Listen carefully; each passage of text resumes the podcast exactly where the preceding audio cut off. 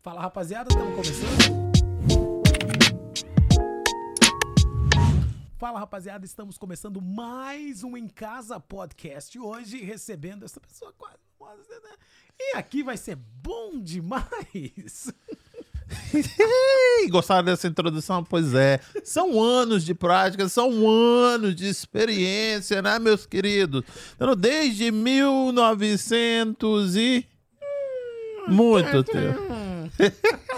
São vários anos aqui de experiência. Gente, muito obrigado pela sua presença. Eu sou o Marrom, estava com saudade do meu estúdio, do meu microfone, conversar com vocês.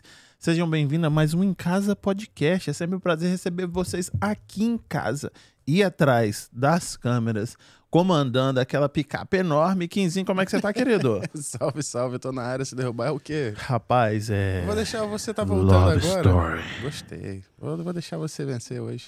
É, entendi. Pô, tava com saudade. Tem tempo, hein? Que a gente não faz um podcast aqui. Aí, ó. Aqui, né? Aqui. Então, voltamos com o tema. Qual é o tema desse mês, Kim? Qual é o tema, Kim? É Consciência Negra. Black History Month. Toma. Então vamos receber só os pretinhos. Né? Só os pretinhos que tá fazendo diferença aqui na comunidade. Vamos começar com o pé direito, um cara que estou conversando com ele. Tem muito tempo, que a gente conversa, hein? Bastante tempo, velho. Tem mesmo, velho. Rapaz, o cara... mais de um ano. O cara que comanda tudo aqui na rádio em Boston, rádio Insuperável, vai contar um pouquinho pra gente da história. Ele já foi em outro podcast, nos Meninos do Prosiano, que são uns queridos, um beijo pra vocês. E contou a história dele lá, mas já tem um ano já, né? Tá na hora de contar a sua história de novo, porque você recebe tanta gente lá e conta tantas histórias, e hoje você é estrela do programa. Obrigado, velho. Muito obrigado. Com a gente aqui, Leandro Goiaba. Eu fiquei, sabe, cadê as palmas, assim? Tá contratado. Quinzinho tá contratado como sonoplasta. Já tá contratado.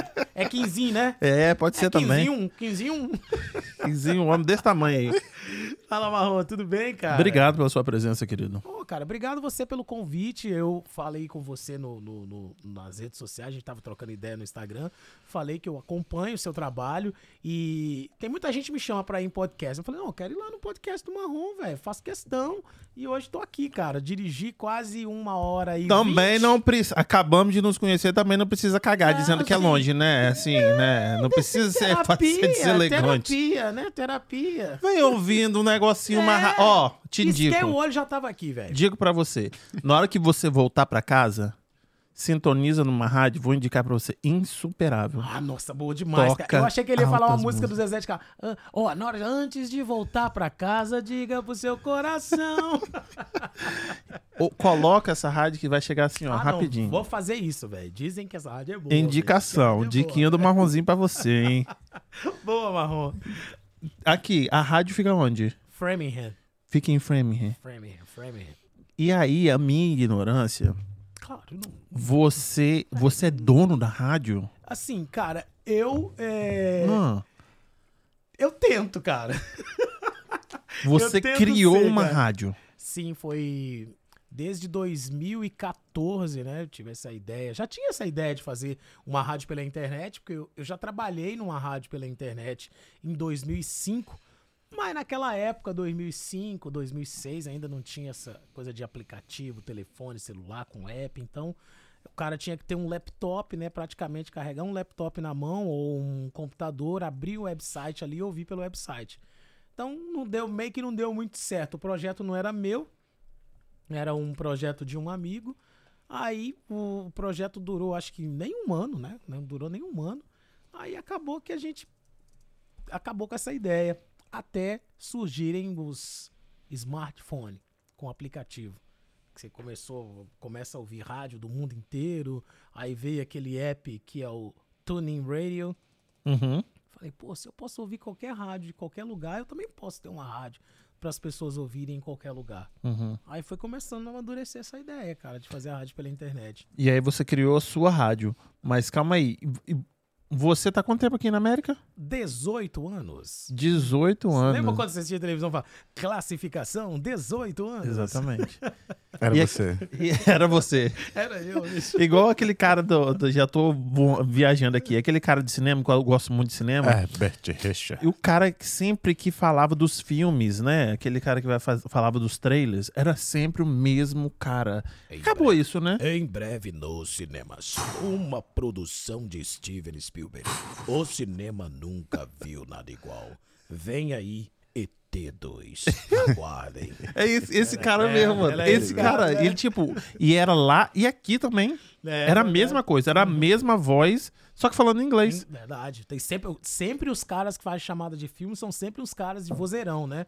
Ah, mas acabou isso. Não tem mais assim, não. Que fica narrando Ainda tem, bicho. Que fica narrando o trailer. Hoje em dia só coloca o trailer. Antigamente você narrava, lembra? Ele é desiludido com o cinema. E ele acha que, tipo, isso daí vai acabar muito rápido. Já acabou na cabeça dele. Não, eu sou desiludido, mas vou ao cinema toda semana. Não isso. Tô falando desiludido com a arte. Não que você não... Um homem, uma história. Ele caminhou 200 metros no deserto. Ele pulou a água do México. Vem aí. A história de Leandrinho Goiaba. Em breve nos cinemas. Ele caminhou 200 metros. Como se fosse 200 metros. Quem dera, né? É. Antes fosse. E você abriu sua rádio, mas por quê? Você tá aqui 18 anos, por que rádio? Por que você é tão fissurado em rádio? Por quê? Então, eu já, assim, cara, eu tenho o rádio na minha vida desde criança, né? Porque... A gente morava na roça, não tinha eletricidade.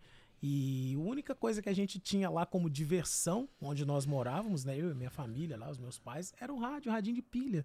Então sempre ali, minha mãe sempre conta uma história, conta essa história pra mim, muito engraçada, que diz ela que quando eu era criança, ela era criança muito meio tipo assim, sei lá, menino parado, senta aí, eu ficava sentado.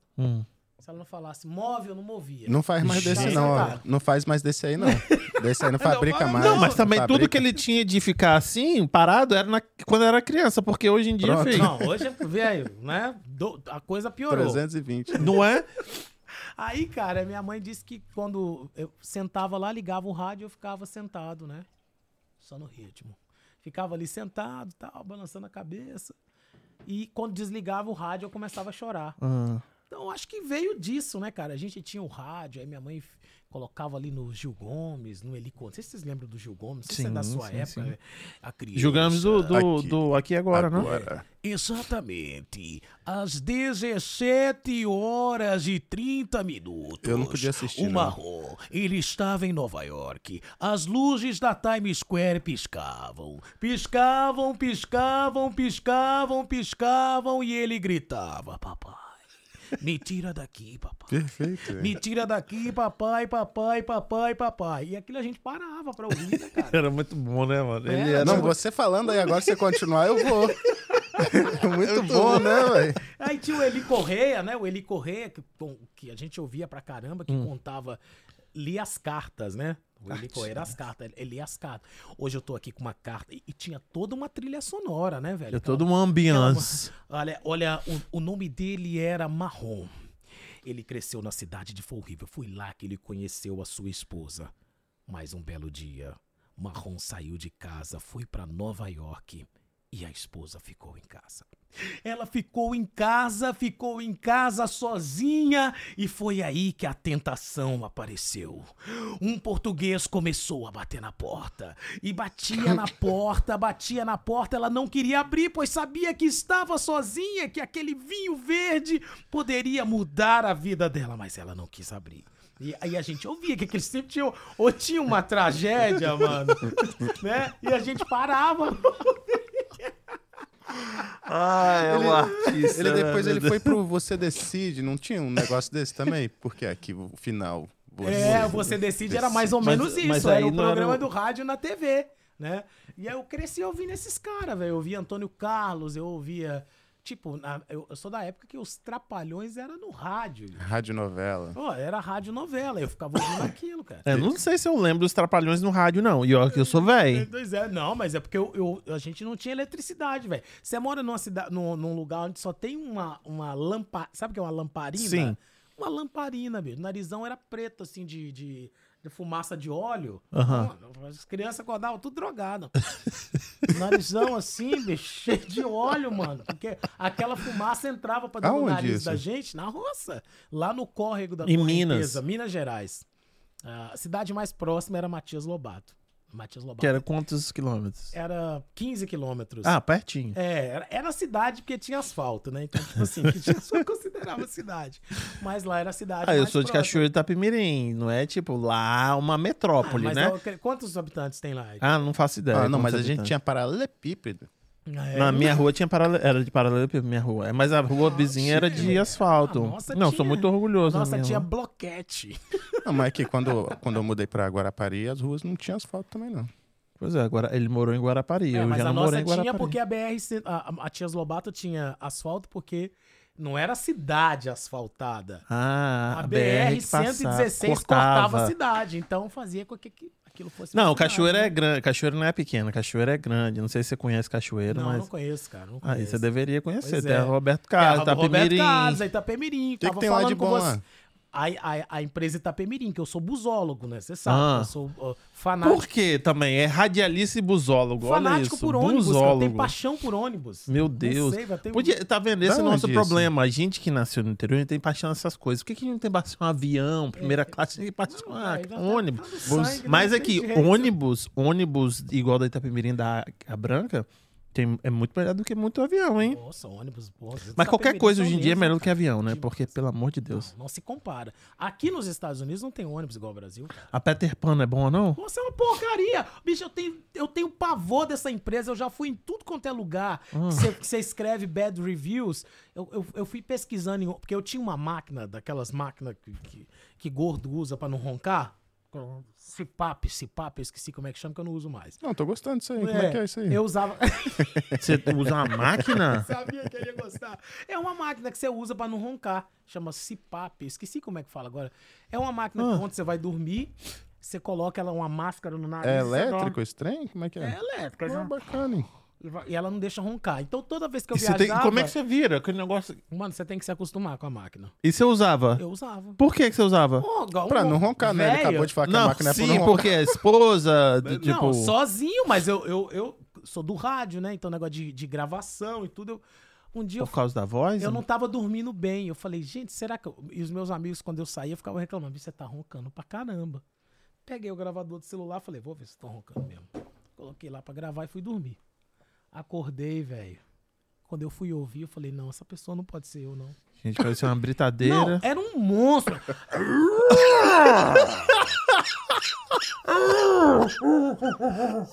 E as apneias? Não, eu lutava pela vida a noite inteira.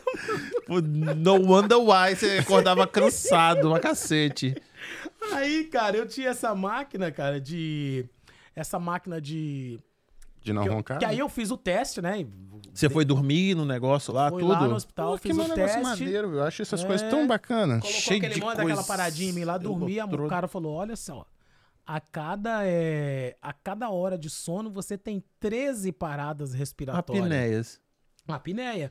Nessas 13 paradas respiratórias, uma dessas você não pode voltar mais. Que é isso que acontece com quem perde o fôlego. Você sabe, por isso que a pessoa fica cansada, porque naquele momento que você tá... O seu corpo, ele começa a reagir pra te dar vida de novo, cara. Não, mas será que morre assim, gente? Sim. Você nunca viu o caso de gente falar, o fulano morreu dormindo. Ah, não, mas aí é uma coisa boa. Todo mundo fala assim, morreu tranquilo, dormindo. Provavelmente o cara roncava. Mas, deixa eu te falar. O cara desesperado morreu afogado. Essa é uma teoria minha, tá, gente? Isso é muito... Não é nada científico, não. Isso é muito suspeito. Especialmente se o cara tá dormindo sozinho, a pessoa tá dormindo sozinha. Às vezes ele teve... rodou pra tudo quanto é... Encontraram ele paradinho, morreu dormindo. Não é? Entendeu? Tem isso, velho. Aí eu perdi essa máquina dentro... Fui muito... os caras me trataram muito mal nesse Pirapé e eu perdi essa máquina que eu tinha. $800 custou. Perdi. Caralho, a pode roncar, custa sim. $800, bicho. E ainda você não consegue dormir... E eu não consigo dormir assim, mano. Eu tenho que dormir de lado. Cara, é a mesma coisa. Você já viu avião de guerra quando o cara coloca... Você assistiu o Top Gun? Cara, é aquilo ali, velho. É o Top Gun. Você bota, fica uma mangueira desse tamanho assim do lado. Ou você dorme de lado, ou você dorme assim de de barriga igual pra cima. Então, pra você, esse negócio de máscara aí do Covid foi fichinha pra você, tá tranquilo, ó, já tava acostumado. Já tava acostumado. Quem dormiu com aquela máquina, a mangueira, bicho, você mexia muito com a cabeça, tinha vezes que eu mexia, a mangueira soltava da máquina, você dava um tranco na cabeça de noite, pá! Aí a máquina fazia... Nossa, porque Deus. Ela vai jogando ar. Ela vai jogando ar, você vai respirando, ela vai jogando, você coloca ar ali, aliás, coloca água e aquele vapor vai jogando água pro seu nariz.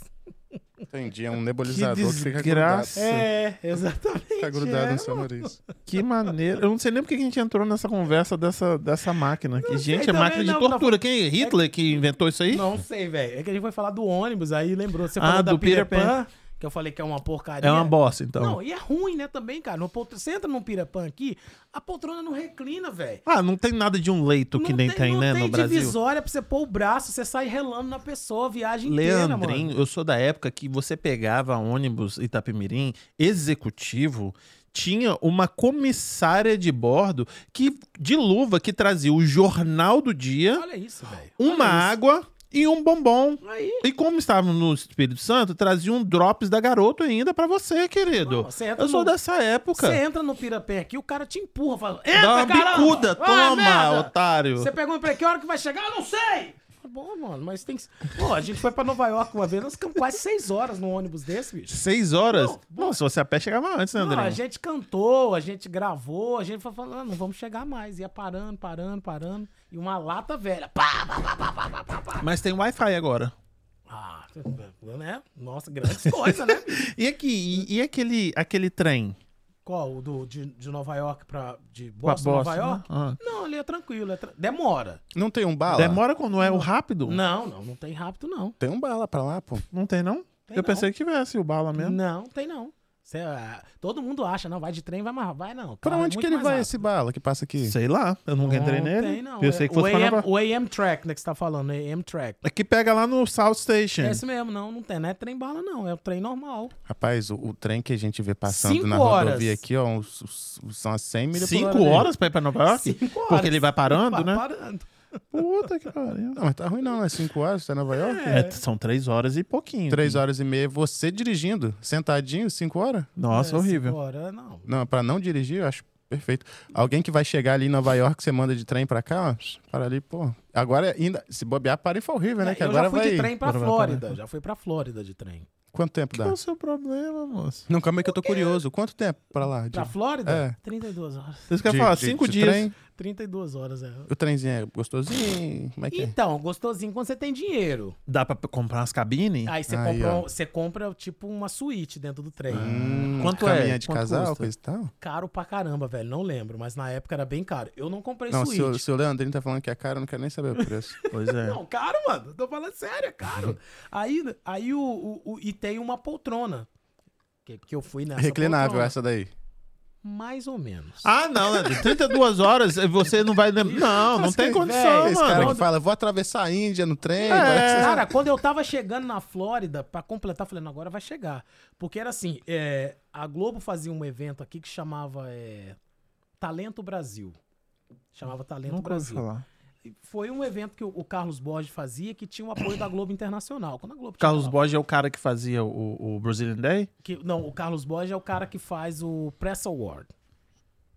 Também não tenho a mínima ideia de quem é. O Press Award é um evento muito bacana que premia os...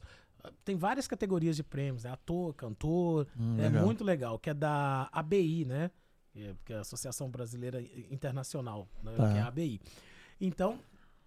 Ele fazia esse evento que chamava Talento Brasil e ia em vários estados e selecionava as pessoas. Então tinha categoria. Categoria modelo, categoria cantor, ator. E numa dessas eu fui selecionado. E a Globo pagava passagem pra ir na final, que era na Flórida. E eu com muito medo de ir de avião. Ah, eles ofereceram pra ir de avião e você não quis? Não quis, falei, não vou. Ah, não, porra. Mano, eu falei, eu vou de avião, assim, e o medo... Vou de trem, deixa que eu vou de trem. E o medo... Cara, eu tinha pavor do Boston Logan. Pavor daquele aeroporto. Medo. Porque você chega aqui, cara, as pessoas colocam tanta coisa na sua cabeça e falam, o aeroporto, a migração pega. A migra. Não vai na migração não, que as meninas pegam lá. Não vai lá não. E aí, rapaz, quantas vezes eu fui pra Riviera, que eu que eu podia ter passado ali pelo túnel ali do aeroporto ali. Eu cortava lá pela Toby Bridge, passava lá. Nunca passei. Ele passava de barco, sabe aquele túnel que passa de bar d'água? Ele passava por cima. Se pudesse passar por lá, eu passava, dava aquela volta. Aí eu falei, não vou. Não. E de trem tinha muito mais chance de ter imigração do que de avião, depois que eu fui saber. Aí, cara, eu não, vou de trem, comprei essa passagem, bicho. Aí eu saí mais cedo, porque como o trem demorava mais a chegar... Não, só uma semana mais cedo, filho. Não, eu fui o primeiro a chegar lá. E fui o último a chegar aqui. Quando eu cheguei aqui, os ganhadores já estavam no jornal, já estavam na rádio. O pessoal, onde é que você tava? Ah, tô na Pensilvânia, bro. Mas chega o quê? Demora 6 dias ainda pra chegar. Véio, tô aqui na Maryland. Chegou aqui, já tinha jornal, já cheguei aqui. Tinha passado o hype todinho, o povo aqui, queria falar assim, não vou nem entrevistar, já passou, notícia velha. Foi exatamente isso, cara. Aí quando eu fui, chegou aqui o ganhador do não sei o quê, tipo assim, porque já do ano que vem? Não. O que daquele... Não. Porra, Leandro. Sem contar quando eu tava chegando na Flórida, aí passa ali, você vai vendo, cara. Nunca vi tanta laranja na minha vida. É mesmo? Você tá na Flórida, vai passando aquelas plantações de laranja. Nunca vi uma plantação de laranja. Você passa de trem, você vê isso tudo. É isso que eu ia falar, porque eu nunca fui de trem. Se eu fosse de trem, eu ia ver laranja. Passamos de Jacksonville, cara. Lá em Simão, da Flórida. O trem passa, um cara atravessa de carro na frente do trem. Mentira. Aí atrasou mais tudo ainda, velho. Regaçou o cara. Nunca chegava em Miami. Cheguei. Nossa, e esse aí lá na última parada da Correnteza e lá em Miami. A última parada era Miami. Mas foi uma experiência. Se tivesse ido na. Se tivesse ido de Peter Pan, tinha chegado antes. Talvez, cara. Talvez tinha, mano. Ruim por ruim, eu preferia de Peter Pan. Eu também acho que o Peter Pan chegava mais rápido, cara. E eu não fui de suíte, né, cara? Suíte tem uma cama, os caras dormem lá na suíte, né? Tem tudo, banheiro. Não, mas $5 mil é melhor ir de... Não, 5 não é 5 não. Trem é mais caro que avião. Trem é mais caro que avião, sei de trem. Eu tenho vontade de viajar de trem assim, mas... Não, eu também viajaria. Assim, querido. Com a galera... Ó, deitadinho. Com a galera, numa suíte, dá pra você ir, pra todo mundo ali, que você tem um lugarzinho pra você jogar baralho. Isso. Eu, na minha cabine lá, só tinha uns rabinos lá, uns judeus, velho, que, tipo assim, não somos friendly, não queremos fazer amizade. Não queria trocar ideia. Eu tentei fazer amizade, depois fiz amizade com uma mulher, uma brasileira e... Não, deu pra você fazer amizade com muita gente, tipo, 5 dias de trem, querido. Já é um aluguel, né? Não é nem uma passagem de trem. Ali, já conhecia todo mundo. Tá aí, pagando a semana de aluguel. Para Washington DC, na volta, cara, eu levei um frio desgraçado e eu nunca tinha ido, né, na Casa Branca. E, ó, vai ficar 2 horas parado aqui até o outro trem sair. Aí tava aquela onda de terrorismo. Aí eu peguei e falei, não, vou aproveitar, tô aqui, vou na Casa Branca, saí arrastando a minha malinha. Gente, eu tenho medo de passar no Logan, mas com o terrorismo você não tinha medo de ir na Casa Branca. Arrastando a malinha. Cara, aí eu comecei a ter a sensação que tinha um monte de gente me observando. Falei, gente, será que é porque eu tô com essa mala? Tem cara de terrorista? Voltei, nem fui. Gente, além de medroso de aeroporto, ainda tem a mania de perseguição, você. Mania de perseguição. Tem um atirador de elite ali olhando pra mim. Rapaz, ali, velho. Rapaz, isso tudo porque eu sou de Cachoeira e a gente tá falando de Itapemirim, hein? Cara, será que a gente deu uma voltinha aqui de 15 minutos? Meu Deus. Isso tudo faz parte da minha história no rádio, né? Porque... Eu comecei no rádio aqui no... Eu já comecei no Brasil, trabalhei em rádio no Brasil, né? Trabalhei na maior rádio lá de Valadares, não foi? Não, eu trabalhei na maior rádio lá, trabalhei na 97, que é uma das grandes... Hoje é o primeiro lugar de audiência lá em Valadares, né, na região. Deve falar para umas 80 cidades, acho que pega até parte do Espírito Santo também pega. Mas eu comecei em rádio pirata, né? Comecei lá no Brasil, em rádio piratona mesmo, assim. De internet? Não era rádio aqui, internet. Tô querendo dar uma aliviada pra você, no caso. Internet 96, bicho. 96, 97 tinha internet, não. Juntou palitinho A com palitinho B, começou, pegou uma transmissão e é dele. Foi exatamente isso, velho. Um palito, uma caneta, tampa de caneta Bic, uma casa num cômodo de barro lá no alto do morro do Matias Lobato, a casa do Taquim. Taquim era... Velho seu Taquim. Pô, o Taquim abraço. Mexia com eletrônica, o Taquim, né, velho? O Taquim montou a rádio. Rádio Transativa. Transativa. Transmitindo aqui mais uma vez, Pilar. Fala aí. Como que era a abertura da Transativa? Eu copiava muito a Transamérica na época, né? Porque os caras da Transamérica... Transativa, você tem que poder se Leandro, até as 4 da tarde, começando a música. Os caras falavam, que essa... Eu era minha voz bem aguda, falei... Entrou uma mulher lá na rádio que fala muito louco. Quantos anos isso? Ah, eu tinha uns 14 pra 15 anos de idade. E tinha que falar rápido, cara. Assim, brululul, parecia o Cana Brava. América mais moderna e completa do Brasil, por agora tem música brasileira. Eu falava rápido. Bordão, tipo... qual que era o bordão? Não, o meu programa chamava Expresso Musical. Aí tinha que fazer as vinhetas do programa, né? E aí eu conheci um amigo meu, Valdir, grande Valdir, deficiente visual. E o Valdir músico, né? Tocava pra caramba, bateria, guitarra, teclado, dava aula. Deficiente visual. E um belo dia o Valdir me ouvindo e falou, oh, velho, quero te ajudar. Ele falou, tá meio pesado aqui, deixa eu te dar uma força. Vou fazer umas vinhetas pra você. Ele tinha uma pedaleira com um delay que fazia, dava eco, né? Aí era expresso, expresso, expresso, expresso, expresso, musical, cal, cal, cal, cal, cal, com Leandro Alves, salve, salve, salve. Eram as vinhetas da rádio que rodava. E eu entrava já rasgando a taioba, só que era assim, a rádio não pagava nada. Só podia falar na rádio quem contribuía com alguma coisa. Velho, eu não tinha um headphone. Eu tinha mal um Walkman do Paraguai, que, daqueles que embolava fita. Você lembra de Walkman? Você tava tocando, né? Cheguei a deixar... tira que fudeu. Embolava, arregaçava tudo, arregaçava a fita toda. Aí o cara falou, ó, se quiser trabalhar na rádio aqui, você tem que contribuir com alguma coisa. Eu falei, cara, ó, eu gravo música das rádios, então eu tenho seleção boa de música. Tem fita cassete, tem só as fitinhas cassete que eu gravava.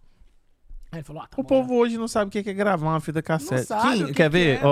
Como é que grava uma fita? Ué, bota a porra da fita perto do REC. Não. Tem todo um processo, velho.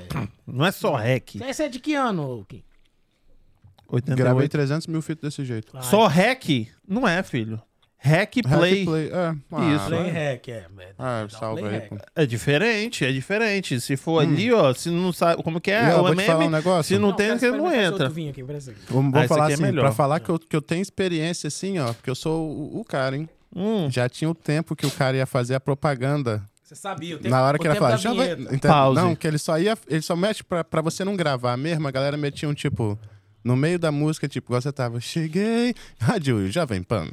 Igual o Gusttavo Lima e você. Aí o Gusttavo Lima falou que inventou isso. O povo da rádio fazia isso há muito tempo, porra.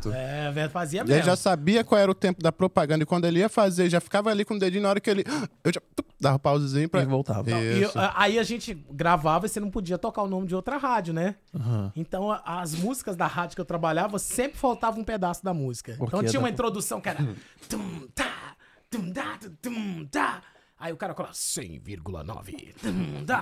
A minha começava já entrava no meio da música. Pronto. Então, a Carla, por exemplo, vou falar uma música aqui, deixa eu lembrar aqui do Los Hermanos, que era Ana Júlia. Aí tinha aquela entrada. Aí tinha aquela introdução. Quem te vê passar assim. A rádio que eu trabalhava. Já tava no passagem. Não tinha essa introdução. Se apertar o play já começar. Quem te vê. Porque era nessa introdução que o cara da rádio metia. As mais pedidas da 100,1. Mas ali no fundo já tá. E ele conseguia fazer por cima, né? As mais pedidas da 100,1. Daqui a pouco tem mais.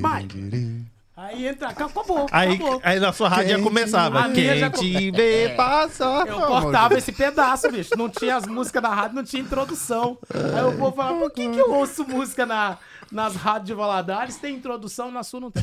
Nossa rádio é versão exclusiva.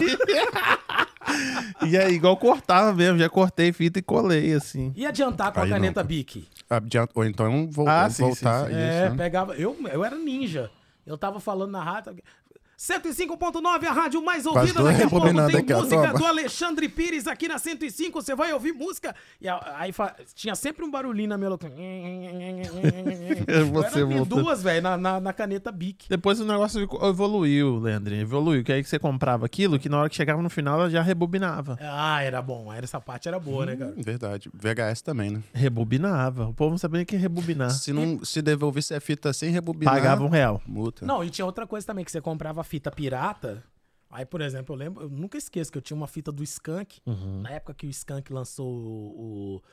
proibido fumar, diz um aviso que eu li, Pacato Cidadão, lançou essas músicas. 90... Pacato. 90 e 95, 94, 95. Alguma coisa assim.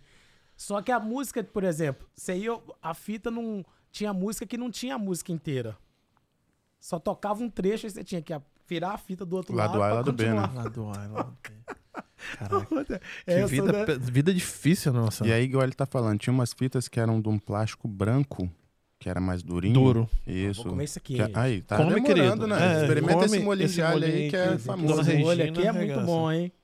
É assim mesmo, molho aqui, não molho? Exatamente. Aí você tá sendo ainda modesto, né? E aí... Dona Regina. Bom, hein? Fala, Kim. Não, eu tô gostando de falar aí desse podcast nostálgico. Não é? Aqui, enquanto ele tá comendo aqui, pode comer aí que eu vou dar uns recadinhos.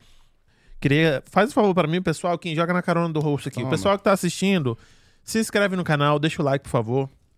É simples. Kim, joga aí aquele negócio assim, se inscreva. Eu tô gostando desse aí. E aí, mandou? Então, se inscreve no canal, deixa o like. A gente tá ao vivo aonde agora, Kim? Pelo YouTube, pela Twitch e também pelo Facebook. Também, se você quiser ouvir enquanto estiver no trabalho. Cidade! Você pode acompanhar a gente pelo YouTube agora, ao vivaço, pela Twitch, pelo Facebook. Se você quiser ouvir gravadaço, você pode também escutar a gente pelo Apple Podcast, pelo Google Podcast, pelo Spotify e também pelo... Amazon. Toma na sua Isso, cara. Se o pessoal sentir o coraçãozinho tocando aí... Faz como? Manda aquele superchat pra gente agora, assim, que eu sei que você tá sentindo aquela vontade de falar, não, vou ajudar esses meninos, olha, eu gostei deles. Toma. Verdade, vou colocar uns quadros aqui, vou dar uma melhorada, então, por favor, dá aquela moral pra gente. Queria agradecer o pessoal que faz isso aqui acontecer, vou começar com o Brazilian Takeout. O pessoal mandou pizza pra gente aqui. Esse tira-gosto que tá sempre representando, o Brazilian Day fica aqui em Fall River, eles entregam na sua casa. Hoje sexto. Outra coisa. Hoje é dia de pizza, Kim. Sua pizza é o quê? Frango catupiry com borda recheada. Não, sem borda recheada. Tá, a gente bom, já combinou frango, isso, catupiry. Kim. Porra. Com bacon. Com bacon? Nossa. Frango, catupiry e bacon? Nossa senhora, tá bem. Não combina, Kim. Com muito ketchup, maionese. Ah, não, aí sim. E pimenta? Não, pimenta não. Não, Kim. E aí o açaí? Meter aquele leitezinho condensado, um leitinho em pó, já era. Não, okay. Paçoca.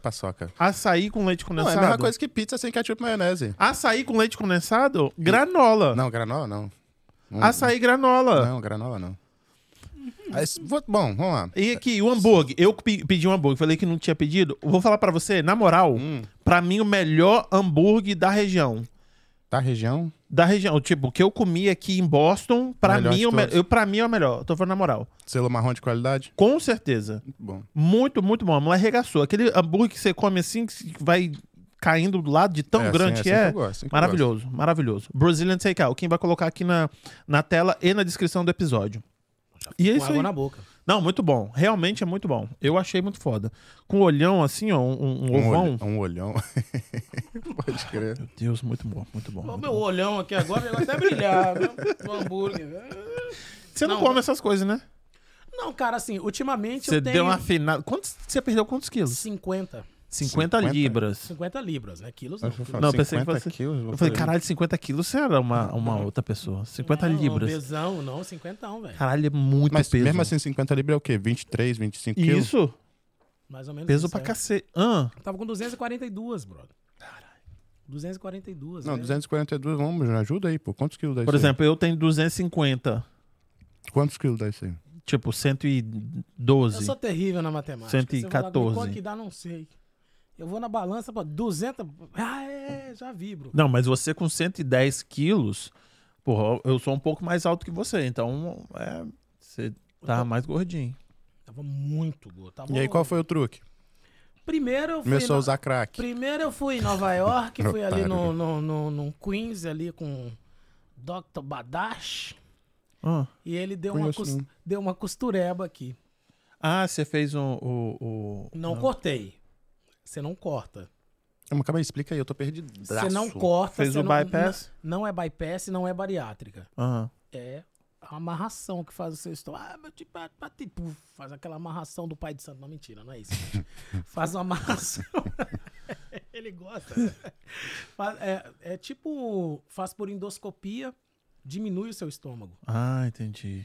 Deu um lacinho ali, pá, com o estômago. Pronto, entendi. Aí é uma coisa que, tipo assim...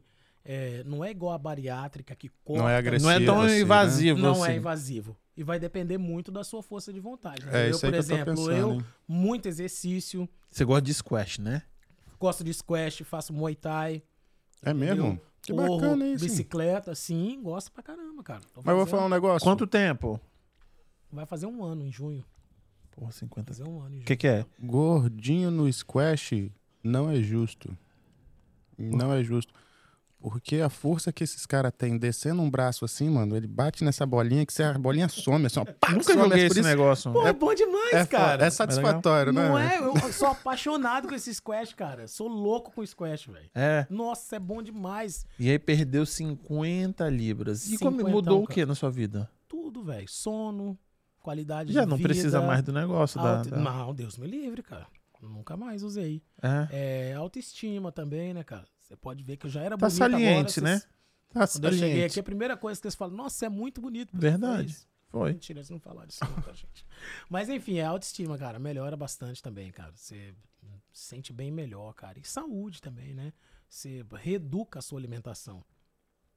Sabe? Quem tipo é que perde peso por causa de saúde, Leandrinho? Fala a verdade comigo aqui, velho. É foda, né, cara? Todo mundo quer pra ficar bonito, pelado, né? Não, também, cara. E ver, né? Porque, tipo assim, cara... Não vi. A pessoa quando tá gorda, muito gorda, igual eu tava, tinha dificuldade de encontrar o rapaz... O Jubileu? O Bingoles. Uhum. Não via o Bililiu. Ih, tinha tempo. Na hora que reencontrou foi aquela emoção. E outra coisa que eu vou falar aqui que as pessoas não têm coragem de falar. Leandrinho, fala. Segunda taça de vinho, tá, gente? Conta, Leandrinho. A pessoa tem dificuldade até de se limpar, velho. Obrigado. Não quero... Vamos falar sobre isso? É isso, mano. Eu falo pra minha esposa, na hora que eu vejo uma pessoa gordinha, a pessoa fala assim, gente, se limpar, isso não... Eu não tô sendo, como que é? Gordofobia. É uma curiosidade. Como a pessoa se limpa? Eu falo, porque a pessoa fala assim, nossa, porque eu sou sempre... Como que o braço dela chega e alcança a pessoa, alcança o toba? Exato, você tem que tomar um banho. Aí eu falei... Ou então você vira praticamente uma bailarina das coxas grossas. Mas às vezes o braço não alcança. E aí digo pra você, aí fazendo essa pergunta, sabendo que eu sou... que eu ouço, que o telefone me escuta, o que sugeriu? Tem um negócio de plástico, igual um braço assim, que aí você desdobra, vai lá, enfia, pum, e limpa o cu com aquilo. Eu não sabia que tinha isso, não. Apareceu pra mim. Eu falei assim, eu tô desse jeito, eu tô precisando de um braço desse que vai limpar meu cu. É um braço... Pois é, velho, se naquela época eu tivesse achado um desse. E aí eu falei assim, caralho, por que tá me sugerindo isso, mano? Pra quê? Porque eu falei assim, como que a pessoa vai limpar, velho? Por exemplo, eu vou no banheiro 4 vezes por dia. Eu tô falando... Você toma 4 banhos, você tá na rua, você vai cagar, você vai fazer o quê? Eu tô contando a minha experiência, por isso que você que tá assistindo agora fala, pô, Leandrinho, não, é verdade, cara, a gente tem dificuldade pra se limpar, você tem dificuldade pra dormir, você vai subir uma escada, bicho, você morre. Já era, né? Você morre, velho. Fica ofegante. Nossa, cara. E outra... Mas, assim, cara, interessante que eu, mesmo gordinho, eu jogava squash. É. Andava de bicicleta, eu tinha dificuldade muito grande. Eu só fiz essa cirurgia, que não é considerada cirurgia, né? Porque faz endoscopia, com 2 dias você pode trabalhar. Então não é nem considerado cirurgia. Mas eu só fiz isso, cara, porque eu já tinha feito de tudo pra emagrecer. Eu não tinha conseguido, velho. Você acha que é uma droga a comida pra você? Não, eu não acho que é uma droga. Pra mim é? Pra mim, eu não acho, cara. Eu consigo me controlar. Pra mim é uma droga. Pra mim. Eu consigo me controlar. O problema, eu acho, cara, quando você tem tendência... Hoje eu tenho feito, assim, muitos exames, assim, tipo... Eu acho que é uma coisa que todo mundo devia fazer. Pedir pro médico, sabe? Fazer um exame pra saber que tipo de alimento você tem alergia. Isso é novo, né? Isso é legal, né? É, cara. Pra fazer, o que você tá comendo? O que tá atrapalhando você emagrecer? Porque, cara... E eu, assim... Eu não sou vegano, mas eu adoro comida vegana. Aprendi isso com uma amiga que tem loja vegana. Então, tipo, sempre comi saudável, cara. Não foi aquele cara, tipo, farinha, bolo, pão, essas coisas. Não, calma aí, Leandrinho. Como é que a gente engorda desse jeito comendo saudável, Leandrinho? Pois é, cara. Fala pra mim. Pois é, mano. Não tem jeito. Eu não sei explicar. Você acha que é tendência mesmo? Eu acho que é tendência. Tá no DNA. A família é tudo gordinha lá em casa. Todo mundo é bem... Come bem lá? Come bem. Só berinjela. Alface. Só saudável. Só saudável. Só tomatinho, alface. De vez em quando, um repolho.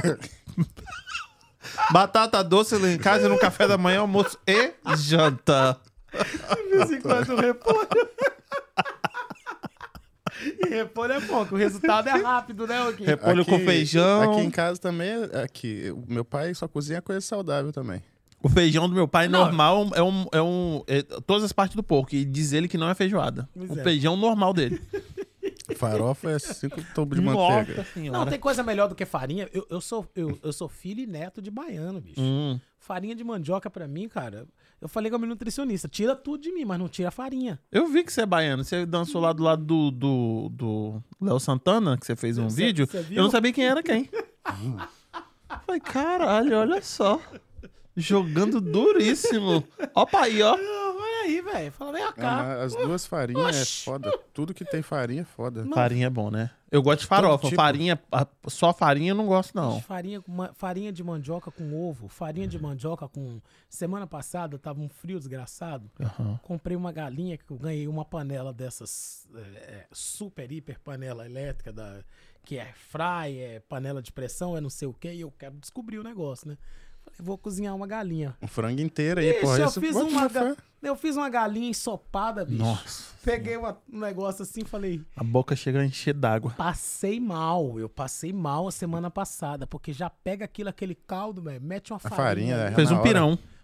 Assistindo série, enquanto o cara come pipoca, eu comendo farinha com pirão. É esse o problema que eu tenho aí, ó. Isso, mano. Aí quando é que o cérebro fala, para? Não, Kim, seu problema não é esse.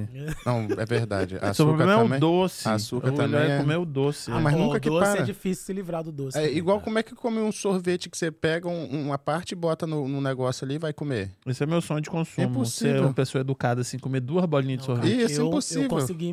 Eu consegui me educar, cara. Eu já compro o pote pequeno porque eu sei que eu vou comer tudo. Parabéns. Lá em casa não tem nada de açúcar. Mas eu vi que você fazia umas receitas assim. Qual que foi a receita que eu vi você fazendo com bacon? Um monte de bacon, assim, você enrolando o bacon não sei aonde. Falei, cara, isso. Eu vou até te mostrar. Falei, caralho. Não lembro. Que receita é essa, hein? Mas também deve ter... O máximo que eu faço é um omelete, mas eu gosto de cozinhar. Qual que eu fiz com bacon? Nossa, tava linda. Ah, qual que é? Foi banana recheada? Não, acho que não. Bolinho de mandioca? Rapaz, tem tempo, mas você tava fazendo uma receita, eu falei assim, puta que pariu. Ah, cara, eu fico ouvindo essas coisas, assistindo, eu ouço rádio até hoje, né? Fico vendo essas receitas aí, bicho, acho que radialista é louco, né, velho? Aí, ó, trazendo pizza pra cá, velho. Vou te falar. Pizza com esse molinho aí, dá bom, filho. Ah, eu não vou conseguir achar aqui essa receita sua, mas, tipo, eu falei, uau, você usou um gadget diferente pra poder tirar... Não sei se era... O que era, gente? Ah, não lembro, cara.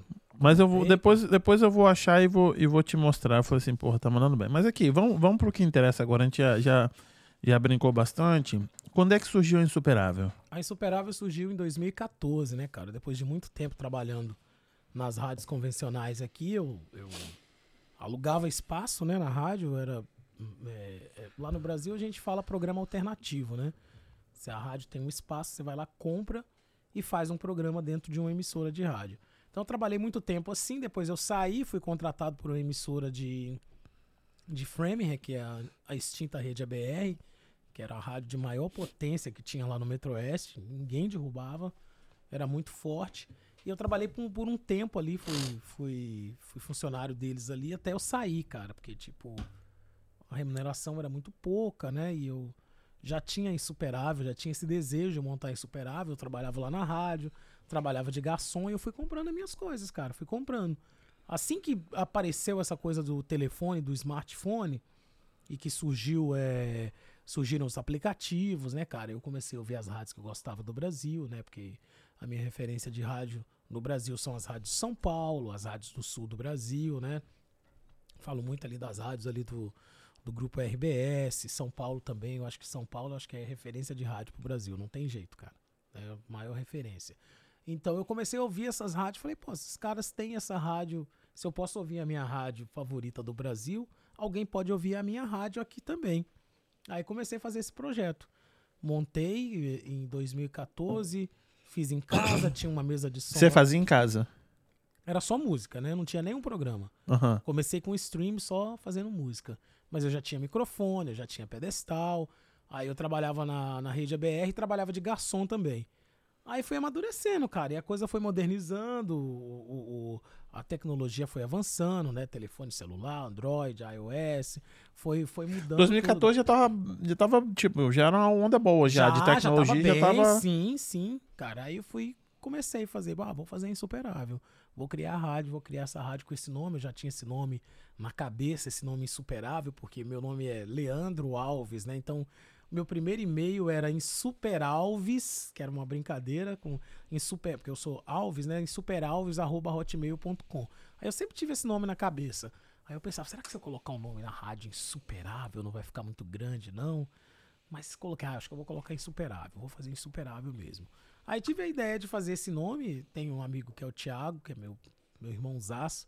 Falei, e aí, Thiago, quero montar uma rádio, vamos colocar Insuperável. Ai, não sei se eu gosto desse nome, não, muito prepotente. Falei, cara, é insuperável, vamos fazer.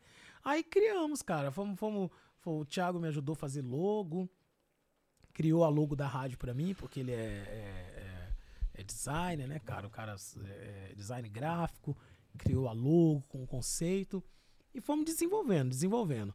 Aí, cara, teve uma época que eu trabalhei na Rede ABR, eu já tinha a rádio em casa, tava ganhando muito mal, falei, vou sair. Fui trabalhar na rádio de Somerville, na rádio do R.R. Soares, que é a nossa rádio. Aí fui coordenador lá por uns 3 anos. Aí resolvi sair, né? Eu tenho um amigo que é muito bom de rádio, que é o Clay. Aliás, é um dos grandes nomes do rádio do Brasil. Chama Winston Clay. Trabalhou em grandes rádios, Jovem Pan, Metropolitana, Transamérica, coordenou a Metropolitana São Paulo, muitos anos. E é um cara que a gente se conheceu, assim, através da internet, né? E o Clay sempre me dava dicas, cara, eu acho que você tem que cuidar da sua rádio, velho. Eu acho que você tem que deixar, você tá fazendo mais pros outros e deixando a sua rádio aí, vai cuidar da sua rádio que dá certo. Sempre me motivou, cara. Aí eu saí da rádio do... Nossa rádio. Da nossa rádio, que é a rádio do Pastor Glauber, né? Aliás, gosto muito do Pastor Glauber, a gente é amigo até hoje. E saí de lá da nossa rádio e falei, não, agora eu vou dedicar a Insuperável. Eu comecei a dedicar a Insuperável. Tinha só o meu programa na rádio. E aí você começou o quê? Era só de que horas a que horas? Eu fazia de 7 às 9 da manhã. Aí você fazia essas 2 horas e ia trabalhar? Não, só fazia rádio. Eu só vivia da rádio. Ah, mas isso que eu ia falar. Por que só eu tenho essas dúvidas, idiota? Primeiro, desculpa interromper vocês. Não, vai. Fica à vontade, pô. Vou começar a rádio. Não sei se ele já falou isso daí. Eu perdi essa parte aí. Vou fazer na rádio. Como é que é que eu junto a... Boto meu celular na tomada e começo a fazer a rádio? Hoje, talvez, você consiga ir lá num www e começar... Como é que eu começo a transmitir? Como é que eu pego essa sintonia e falo, não, agora isso aqui é meu. Essa estação aqui, botou aí 99.7.6 aí, sou eu. Como é que é isso? Então, é porque é uma rádio online. Então, assim, uma rádio online, você vai criar um domínio. Mas hoje é online, né? Não, sempre foi online. Então, você começou em 2014 ali, mais ou menos, você falou, né? Sempre foi online. Já começou sendo uma rádio online. Sempre foi uma rádio online. Você não pensou aqui em meter um piratão aqui, não? Não. Mas a pessoa... Fala a verdade. Não, aqui é muito perigoso, cara. Mas a pessoa não consegue sintonizar no rádio? Não, é só online. Rádio é só online. Tem que ir no site, no domínio deles e... Tem que ir na Apple Store, no Play Store, baixar o aplicativo e ouvir pelo aplicativo. A gente não tem uma FM, que é uma frequência modulada, entendi, ou uma AM, que é uma amplitude modulada. E aí, mas do canal do YouTube também. Nas redes sociais, todas as redes sociais. Por isso que é um projeto muito desafiador, porque, por exemplo, é muito cultural das pessoas elas ouvirem o rádio tradicional. Entendi. Por exemplo, aqui em Fall River tem a rádio portuguesa, que é a 97.5. Não sei. Que está a anunciar os bacalhais todos os dias. É, sim. Tem eu outro empolgado com você também. Não, eu ouço pra caraca. Então, essa não tem essa rádio, mas a rádio portuguesa. Tem, eu sei que tem, mas eu não sei o número. 97.5, Globo FM, rádio... tá chegando a Páscoa agora, eles vão sortear, pode certeza, 3,5 kg de bacalhau fresco. Então, eu ouço a rádio porque eu acho engraçado que é só a primeira em língua portuguesa. Aí eu quando eu ouço essa vinheta, eu falo, em língua portuguesa, né? Porque em português, em brasileiro, a minha é a primeira. Eu fico brigando, assim, toda vez que eu ouço. Aí, até fiz uma brincadeira que Eu fiz uma versão no meu programa, que o meu programa é humor, eu fiz uma versão que eu tava ouvindo essa rádio. Deixa eu ver o que tá tocando aqui na rádio portuguesa, que eu gosto do sotaque e eu acho engraçado, né? Que é diferente pra gente. Sim. Aí eu falo, deixa eu ver a rádio portuguesa, ver se eu acho alguma ideia pra fazer o programa. Essa loucura. Rola. Mano, aí eles estavam tocando uma música de Natal, que é um troço totalmente diferente do que a gente, do português. Aí eu peguei e falei, porra, mano, que engraçado. Quando você ouve, pra eles é tipo... Por exemplo, pra nós em português Simone. É... Então, é Natal. Eles têm também uma música... Simone tem que representar. Que é a versão Simone deles, mas não é essa música. Pois bem... Aí... é um troço engraçado demais. Aí eu tive a ideia de fazer... Como que é a música de Natal na China, no Legal. Lugar tal, no tal. Peguei várias versões e fui tocando no meu programa. Mas eu sempre ouço. Mas a rádio não é, cara. Então é uma rádio online. E é desafiador, porque você chega no seu carro, você vai ligar o rádio tradicional. Sim. E a gente, todo dia, tem que botar na cabeça das pessoas, criar o ouvinte ficar... como é que fala, cara? Fugiu a palavra. Não é português fraco mesmo. É português de segundo grau. É o como meu, é então. E é o dele também. Difícil fidelizar, né? Fidelizar. Era essa palavra que eu tava... Leandrinho, eu tenho que discordar de você, sabe por quê? Porque há muito tempo na América, esqueceu um pouco da palavra, amigo. Muito caro. Esqueceu um pouquinho. Eu tenho que discordar de você, porque eu não lembro a última vez que eu entrei no carro e liguei o rádio. Opa, boa. Muito bom ouvir isso, cara. Eu ligo sempre o celular. Então, se é um aplicativo, se é o Spotify, ou se é o YouTube, que eu sou mais adepto do YouTube, e coloco lá o que eu quero ouvir ou o que eu quero ver. Pois é, mas esse é o nosso desafio, Marrom. Eu acho que muita gente tá fazendo isso. Com o Spotify, eu acho que ninguém hoje liga o rádio. Desculpa, ainda mais a comunidade brasileira. Não, a comunidade brasileira que não quer ouvir música em inglês vai abrir um aplicativo, isso é certo. É verdade. Então, eu acho que a maioria... A maioria do pessoal. Às vezes você, que aí é meio diferente... Que mas tá aqui, desculpa falar. Mas é porque o Quinha é uma pessoa mais velha que a gente, né? É verdade. Então, mas desculpa velha, falar... de 54 anos... Não é? Desculpa, apesar que os ouvintes da Insuperável de 54 anos ouvem o aplicativo... Não é? Tem que ser. Mas o Kim que tem 60, talvez tenha uma dificuldade maior. Ele vai Olha o que eu falo. Primeiro. Diga, não que eu não ouça, não entre nos aplicativos. O tempo todo eu tô no aplicativo, inclusive as radionovelas que eu escuto são pelo aplicativo. Uhum. O rádio, sem dúvida nenhuma, ainda é o meio de comunicação mais rápido que existe no mundo. Verdade, em massa. Verdade. Sem dúvida, a internet é foda? E é foda, forte, mas o rádio... Muito forte. O rádio vai chegar muito mais rápido aonde, tipo, você nem imagina. A internet vai chegar aqui na massa, mas vai ter uma galera que você pode ter certeza que o rádio vai chegar e sob muito mais circunstância, tipo, deu pau em tudo, o rádio chega. Não, sim, mas só que será que é o público que ele tá procurando? É, tem... Não, cara, é o Porque público... Porque aqui na América, assim? Na América, todo mundo tem um celular. Sim. É, não. Então não é esses lugares mais remotos. É por isso que deu certo, cara. É por Porque isso todo que brasileiro tem um celular hoje. Sim, é por isso que deu certo. Mas como eu tava falando que é um projeto desafiador, porque o nosso papel todo dia é fazer com que as pessoas criem essa cultura. Você tem que educar a pessoa. Exatamente. Até o cara fidelizar, o cara falar, não, é essa rádio que eu quero ouvir todo dia. E a gente já tem esse público. A gente, cara, tem de audiência todo mês, cara, entre 80 e 90 mil ouvintes por mês. E eu acho que quando ele chega na sua rádio, dificilmente ele sai. Então, aí, cara... Olha quem puxando o saco. Não, porque eu vou te falar, igual você, todo dia você vai lá e vai... Esse que é bom, hein? E você vai ver... Toda manhã você entra no aplicativo e vai ver o mesmo programa da manhã, não é? Sim. Então é a mesma coisa, quando você pega o costume, é tipo, não, esse daqui, tipo, se identificou com o negócio, você não larga mais. Verdade. Eu, por exemplo, eu ouço programas do Brasil... que eu amo, eu vim ouvindo um programa do Brasil, porque eu sou apaixonado lá do sul do Brasil, eu vim ouvindo pelo aplicativo. Você tá traindo sua própria rádio? Não, porque eu tenho que...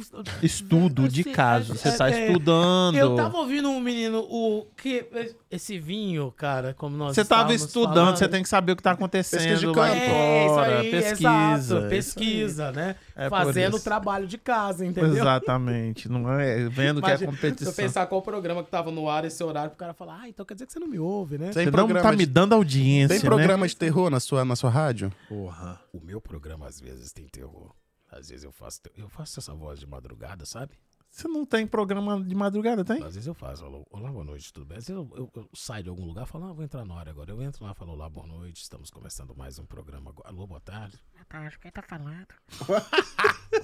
Querida, você tá falando de onde? Eu tô falando aqui de Fall River. Querida, você tava em algum restaurante português? Estava, querida, estava comendo bolinho de bacalhau. Tá certo, querida, olha só, é o seguinte. Cheguei em casa, escova os dentes... Aumenta o volume do rádio que eu vou tocar uma música bem legal pra você. Qual música? Bato o pé, bato o pé, bato o pé. Leandrinho, você começou com 2 horas. 2 horas. Hoje, a rádio são 24 horas de programação. Sim. 24 horas de programação. E basicamente o dia inteiro de programação ao vivo.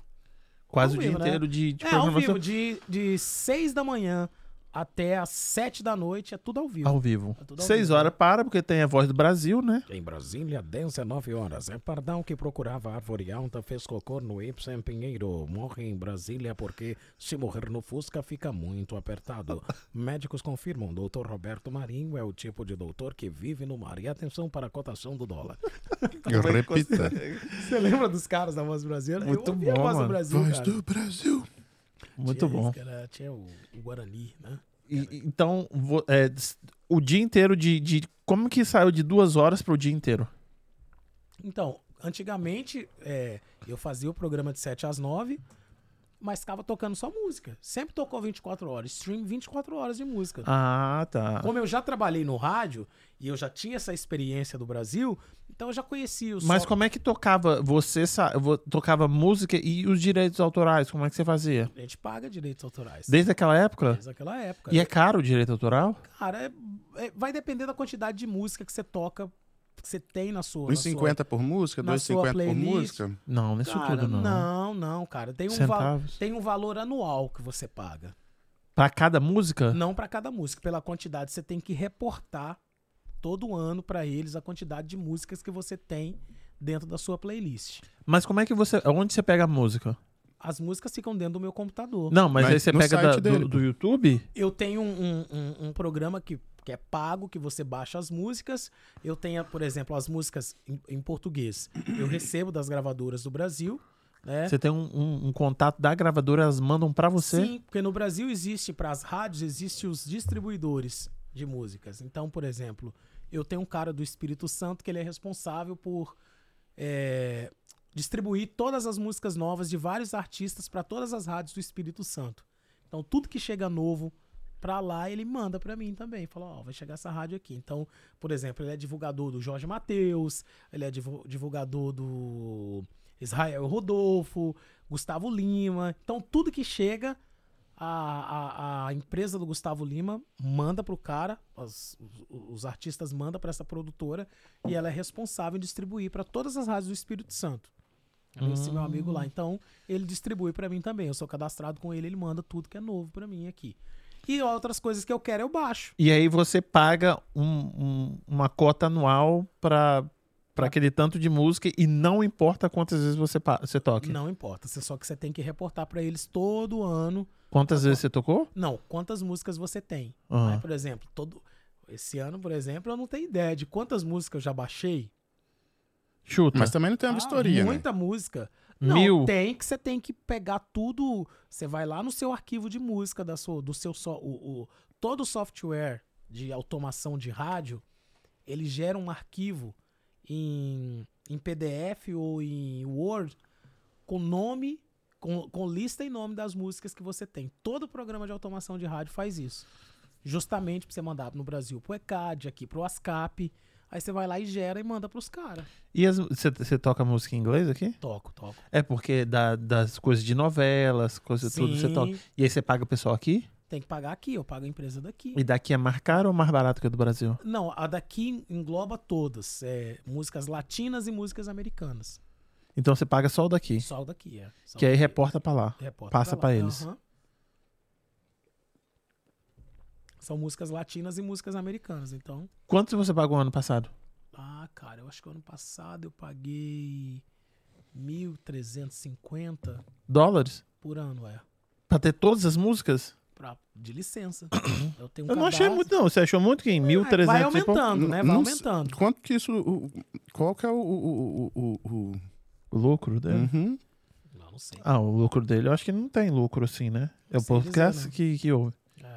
A gente é mais talk show, né, cara? Uhum. Então, assim, é isso que eu quero saber, de onde vem o dinheiro. A gente toca... Ah, não, o patrocinador. O negócio dele é patrocinador. É, você pensei que você tava perguntando da música, em pagar $1.000 e poucos, quanto que você vai receber? Não, não, a gente... Tá, faz a pergunta. A gente tem jabá aqui também, a gente tem jabá, por exemplo. Se o cara quiser tocar uma música lá na rádio, a gente cobra. Pode... Quer tocar uma música sua? O cara lançou uma música. Leandrinho, eu quero tocar minha música 10 vezes na rádio. Fala, mesmo se for ruim?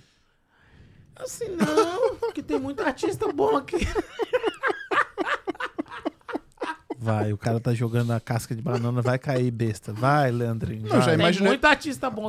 Todos são bons, já Leandrinho. Já me imaginei, já indo lá e falei, não, pera, eu vou botar uma música também. Você vai pagar, filho. Não, gente... Mas, porra, que sacanagem, né? A gente tem um controle de qualidade, né? Fala, olha, bro. Não é, ué, porra. Esse tipo de música aqui é 10 mil. A gente toca, só o preço é o praxe. Já não, mas a outra música semana passada foi... 10 mil. É a minha amiga veio aqui foi $100, por que agora é 10 mil? É, tanto de gente que deve se achar o verdadeiro artista, entende? É engraçado que eu tenho um amigo no Brasil que ele é produtor lá do Paraná, ele tava me contando uma história, né?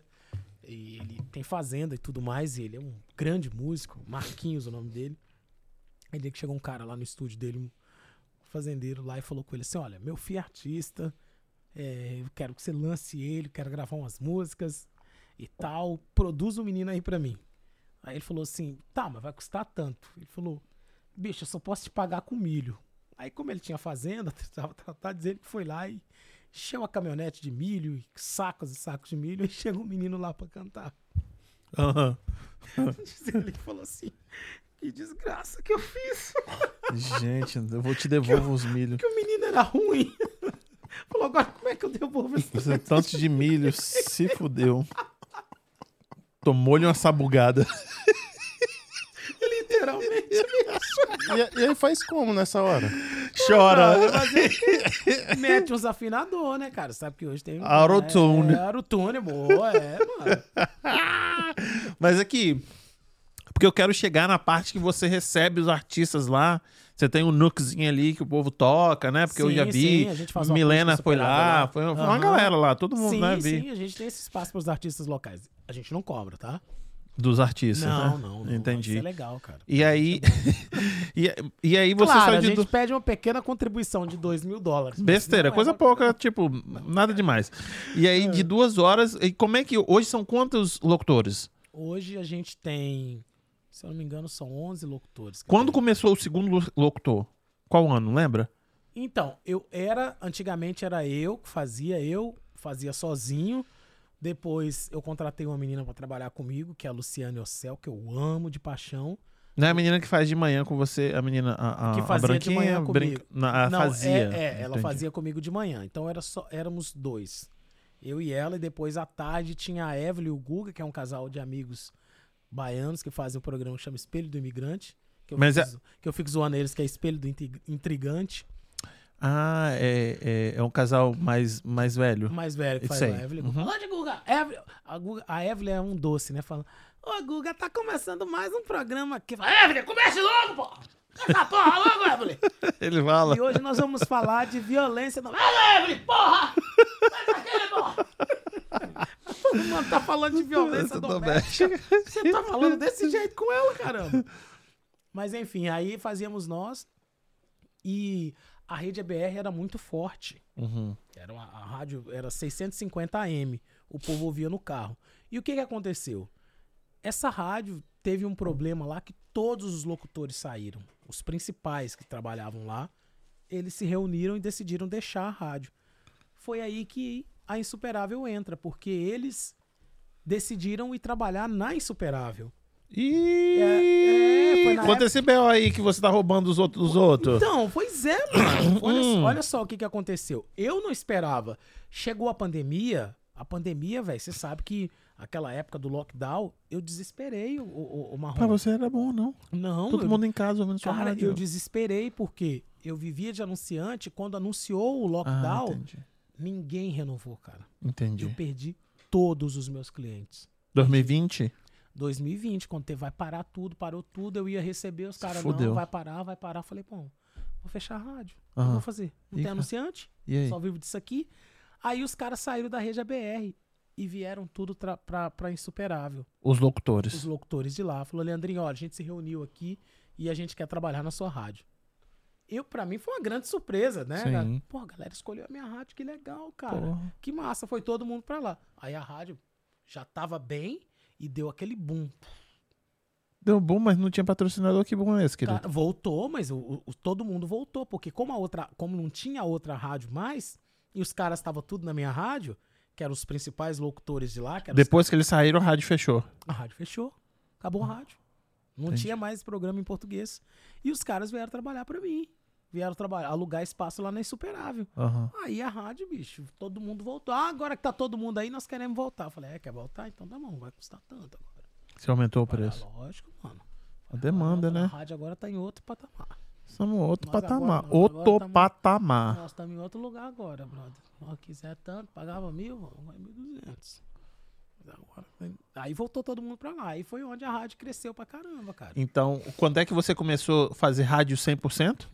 Foi... Já tava 24 horas, mas... Não, você só se dedicar à rádio. Isso foi... Já em 2014 eu já dedicava só à rádio. Só à rádio? Uau. Então você começou em 2014 você já tava 100%. E aí até 2019 era você, mais a menina que fazia com você, mais o casal à tarde. O casal de baiano. Aí 2020... E era só música o restante da programação, só música. Aí 2020 vieram quem quantos? Morreu, quem morreu? Não é? Tá muito calado. Tá quieto, né? Tá sentindo só falta da participação aqui. Ele tá no WhatsApp agora. Tá tô vendo os comentários aqui da galera do YouTube. Boa, aqui. Boa, tô zoando, velho. Mas aí, cara, foi em 2020. Quantas pessoas vieram? Vieram 11 pessoas, cara. 11 locutores alugando espaço com você. Eles alugam um slot com você? Alugam espaço. Entendi. E aí tomou outra proporção. A gente tava num lugar menor, teve que ir para um espaço maior, entendeu? Eu aluguei um espaço, quebrei esse espaço todo, reformei tudo, montei acústica. É onde você tá hoje? Onde eu tô hoje, cara. Lá em Framingham. Né? E dos 11, quantos estão? Cara, praticamente quase todos estão lá. Tá, mas aí como é que... Como é que você acomodou esse pessoal? Porque um falou assim, você pegou copy e paste, assim, copiou o que estava na outra rádio e colocou na sua rádio? Basicamente eu fiz isso. Eu saí do meu horário, que era os horários principais da rádio. Quais são os horários principais da rádio? 7h até as 17h. Você ficava o dia inteiro? Não, eu fazia de 7h às 9h. Eu tive que sair do meu horário de 7h às 9h e passei para 4h. Entendi. Aí você alugou pra outra pessoa. Aluguei pra todo mundo, aluguei pra eles, que eles só vieram com até eu que sou mar preto e mar besta, filho. Alugava também pros outros. Pois vai, filho. Né? Eu falei, meu amigo, nesse momento que tá todo mundo cancelando aqui, pode vir. Mesmo que não tivesse cancelando, filho. O Prime, que era 7h, eu falei, leva. E aí o povo que quer alugar o horário Prime é mais caro. Sim, lógico, né? O horário novo. Por isso chama Prime, né? É. Amazon Prime. E aí, esse cara que tá no Brasil falando de política, ele Felipe veio... Tonon. Como é o nome dele? Felipe Tonon. Manda bem pra cacete, parabéns. É muito bom, cara. Ele veio nessa leva? O Felipe, ele era repórter de um programa. Dessa outra rádio? Dessa outra rádio, ele participava. Então ele veio nessa leva, mas ele veio como repórter de um programa da emissora. Porque você não tinha... Você falava de política no seu... De 7 às 9, você falava? Não. Mais ou menos, cara. Eu tô tentando entender como é que você fez a grade. Vamos falar de política, agora falar de entretenimento. Todo mundo trouxe o programa já com suas pautas, né? Todo mundo já tinha um programa característico e só encaixou. Eles continuaram fazendo o mesmo programa que eles faziam lá na Rede ABR, eles só mudaram de estação. Mas acho que eu entendi mais ou menos o que você tá falando. Tipo, o cara não vai... Assume aí, porra! O cara não vai fazer o cara que apresenta às 7h, ele não vai falar sobre, sei lá, alguma coisa que é relacionada à parte da noite. Então, entendi. Como é que você fez essa divisão? Tipo, não, você vai às 7h, apesar de, tipo, a pessoa tá pagando pelo premium? Não era essa pergunta não, porque aí o pessoal já fazia na outra rádio, ele copiou exatamente. Exato, o mesmo tempo. Entende? Mas eu quero saber, tipo... Ainda tem esse programa de política? Tem, sim. E aí só aconteceu depois que o pessoal veio em 2020? Só depois que o pessoal veio, foi bem um programa mais jornalístico, assim, né? A rádio ficou mais talk show. Antigamente a gente era uma rádio mais popular, assim, mais músicas, né? Agora que eu vou esse ano que eu vou dar uma mudada, né? Tipo, eu vou voltar pra... Temos novidade. Fala aí, temos novidade. E vem novidades por aí. Aguarde. Nesta sexta-feira, abacaxi R$3,99. Não, o mês que vem eu volto pra manhã, pra 7 horas da manhã. Ué? Eu vou fazer o horário Prime, volto pra 7 da manhã. 2 da tarde a gente vai colocar um outro programa que eu não posso falar aqui ainda, mas vamos colocar suspense. Um programaço, velho. 2 horas da tarde. 2 da tarde e vamos manter a grade o dia inteiro cheia, cara. O dia inteiro cheia, continuando com todos os programas, mas eu volto pra amanhã. Quero fazer um programa, porque o programa que eu faço à tarde é Os Insuportáveis, que é mais humor, as minhas imitações. Você e caramba. A moça, não tem a moça? A moça não tá mais comigo, agora eu tô sozinho. Ela tá fazendo no caso era isso que eu pensava mesmo, que eu falei besteira. Ela saiu, a semana passada ela começou a fazer o programa dela de 5 a 6, chama Fala Comigo, que a galera liga pedindo música. Ah, mas ela ainda tá na rádio. Ela tá na rádio. Entendi. E eu faço sozinho Os Insuportáveis, porque eu sou insuportável, então tem que fazer sozinho. Não, mas é mais comédia, né? É mais comédia, você brinca. É, aí tem os quadros, tem pergunta, tem as notícias que não vão mudar nada na sua vida.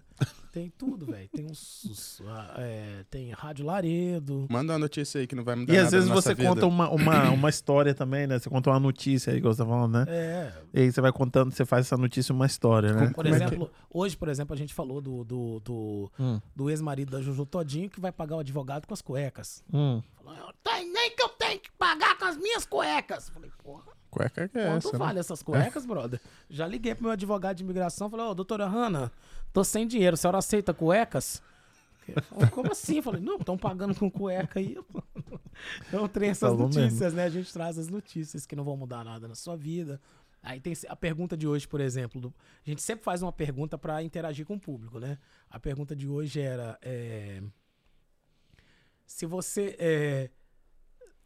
baseado em tudo que aconteceu essa semana na sua vida, se sua vida fosse um filme, que nome você daria pra ele?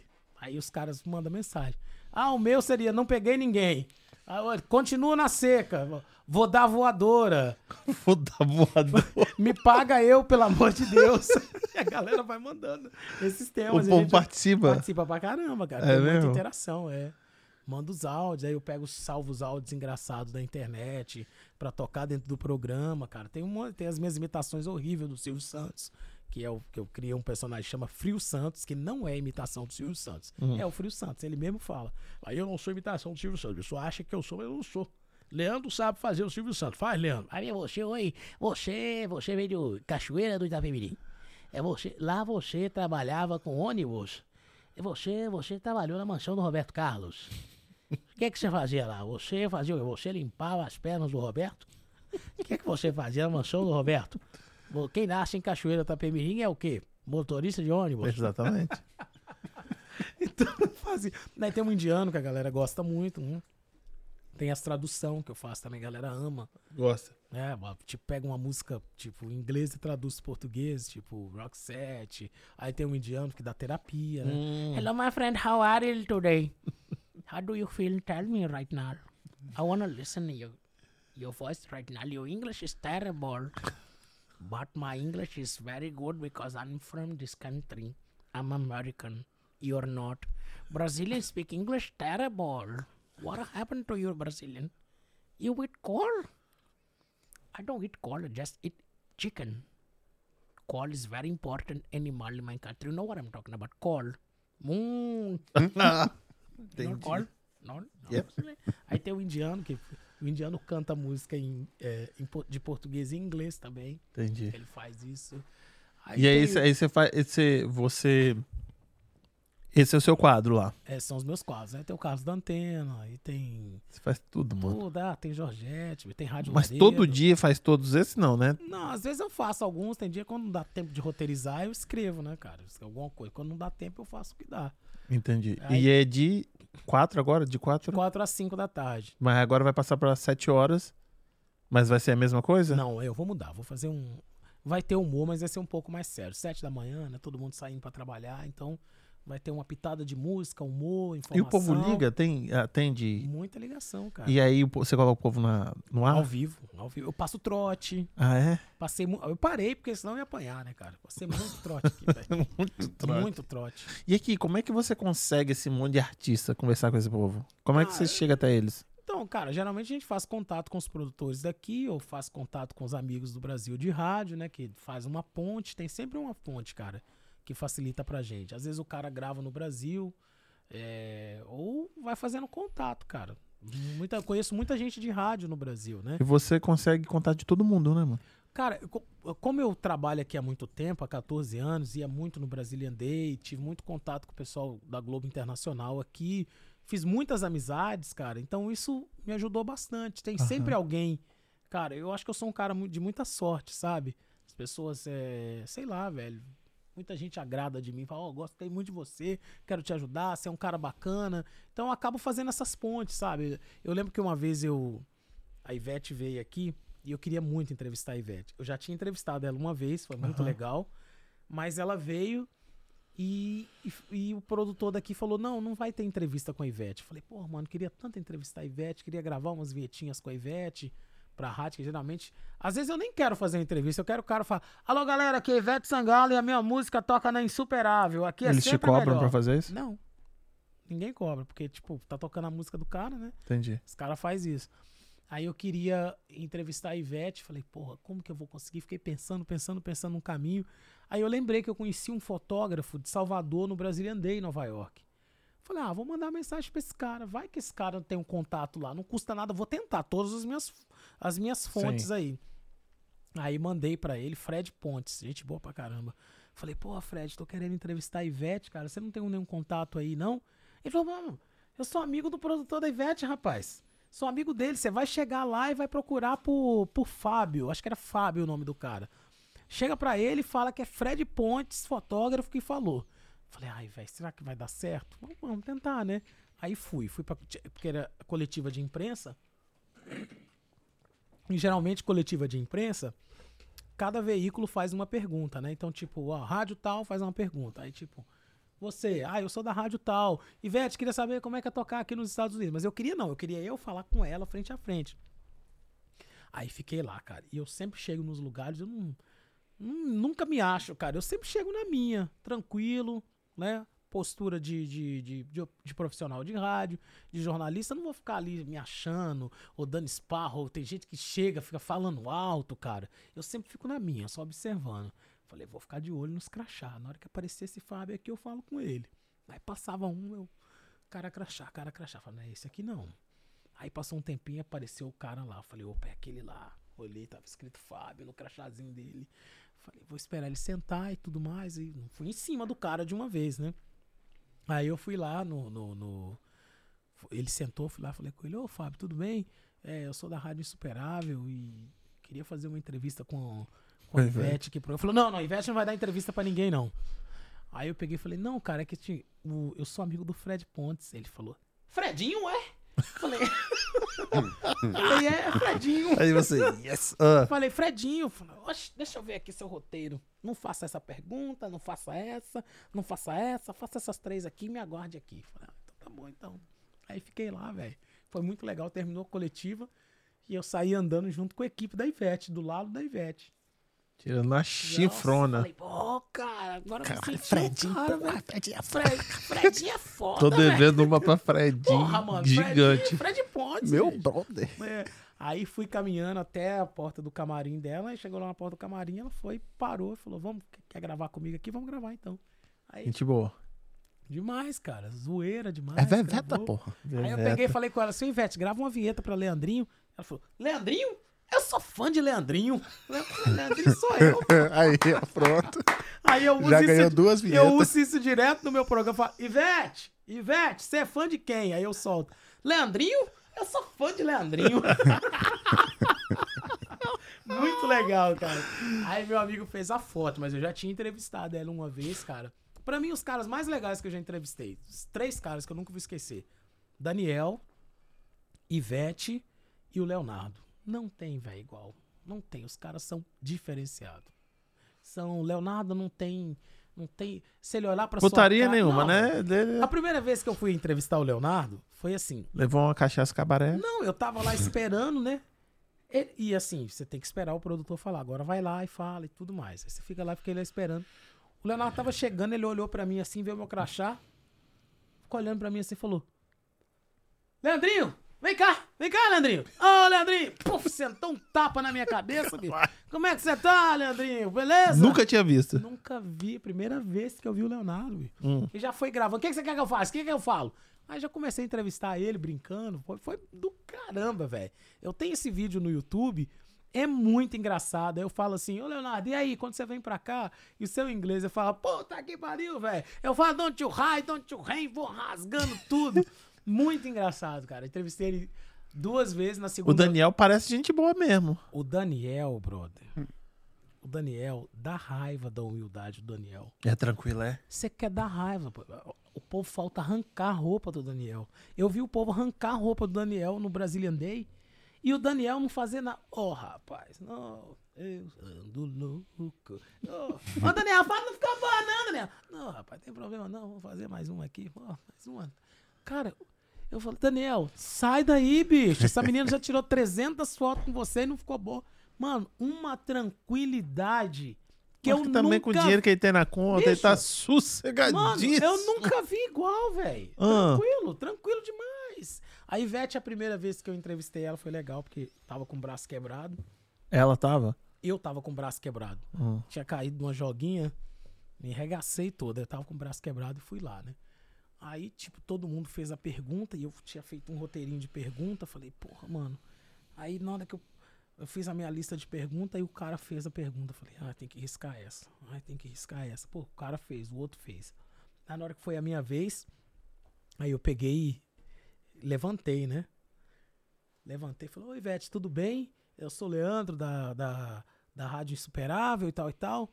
Ela pegou e falou, oxe, quando você levantou assim, eu pensei, ixi, deve ser parente, viu? Falou comigo desse jeito. E eu tava, cara, assim... tenso, porque o fã, mas você não pode demonstrar isso pro artista, né? A gente que é profissional da rádio, a gente tem que ter essa ética, você tem que segurar, velho. Você tem que ser profissional. Você não pode chegar ali e ficar falando, nossa, eu sou seu fã aqui no céu. Hoje tá mais liberado assim, mas você tem que ter postura de jornalista. Aí e ela percebeu, ela falou assim, o bichinho chega tá assim, hein? Oxe, bichinho, se acalme. Falou comigo desse jeito. Aí eu fiquei mais tranquilo. Aí falei, porra, mano, o que eu vou perguntar? Todo mundo já fez as perguntas que eu tinha bolado. Aí lembrei da Copa, que tava rolando uma fofoca que o Brasil tinha convidado a Shakira. A Shakira se ofereceu pra fazer a abertura da Copa. Aí o Brasil respondeu falando que tinha, muito obrigado, nós temos a Ivete Sangalo. Aí eu fui e perguntei isso pra ela. Falei, Ivete, isso é verdade, esse boato que tá rolando aí, que a Shakira se ofereceu pra fazer a abertura da Copa?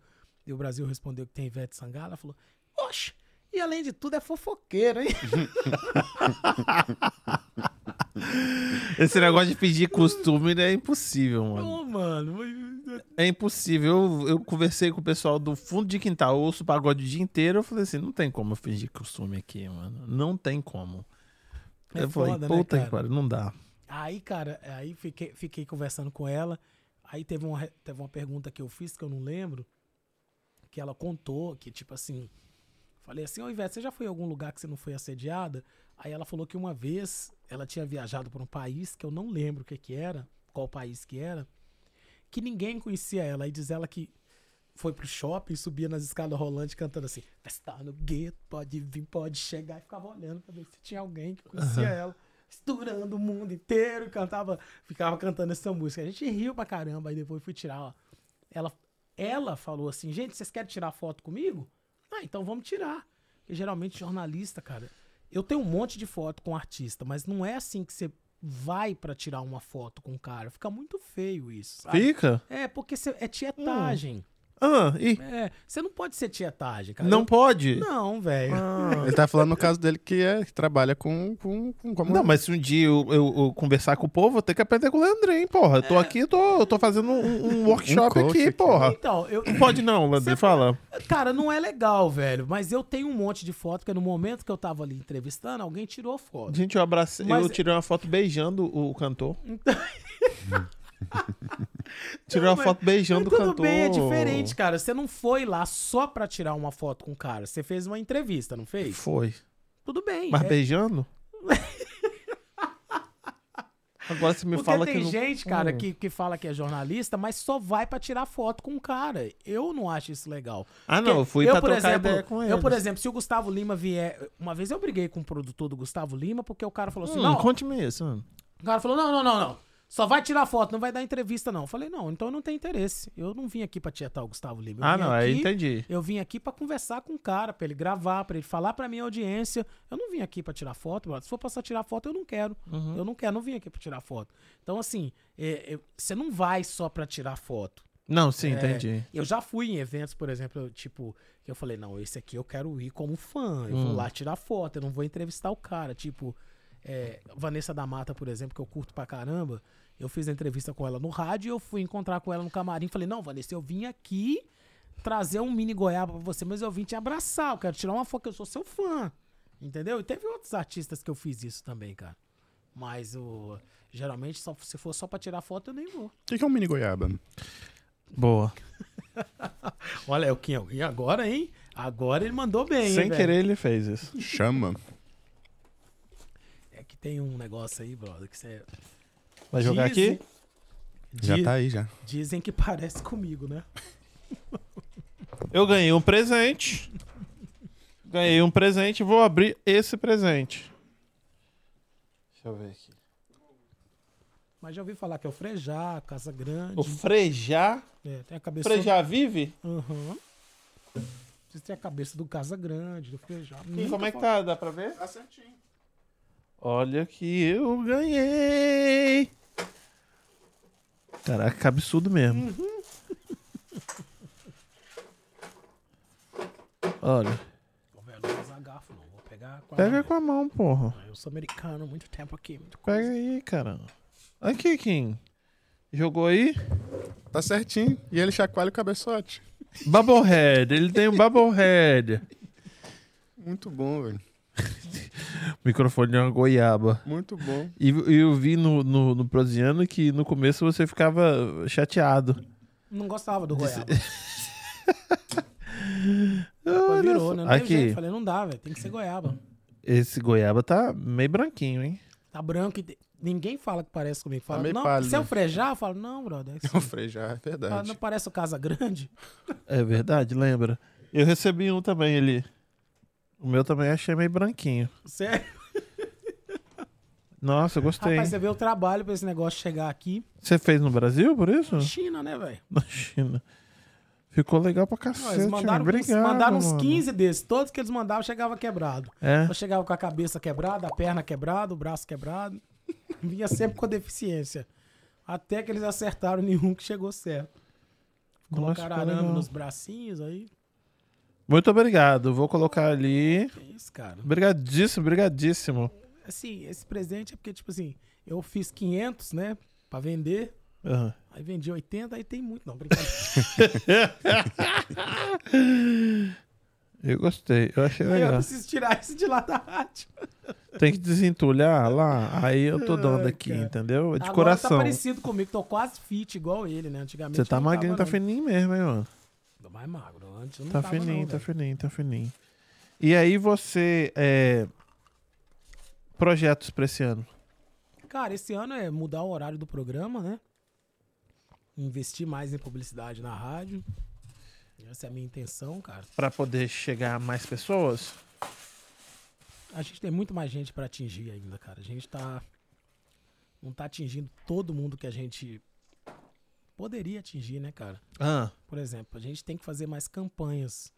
Aqui, por exemplo, Fall River. Você tem público aqui? Muito pouco. O seu público maior é onde? Framingham? cara, é Framingham, Metroeste, né? Ali a área do Metroeste, Marlboro, Worcester. Mas a gente tem muita gente também em Everett, Somerville, Riviera, Malden. Essa região toda ali é Brighton, Allston.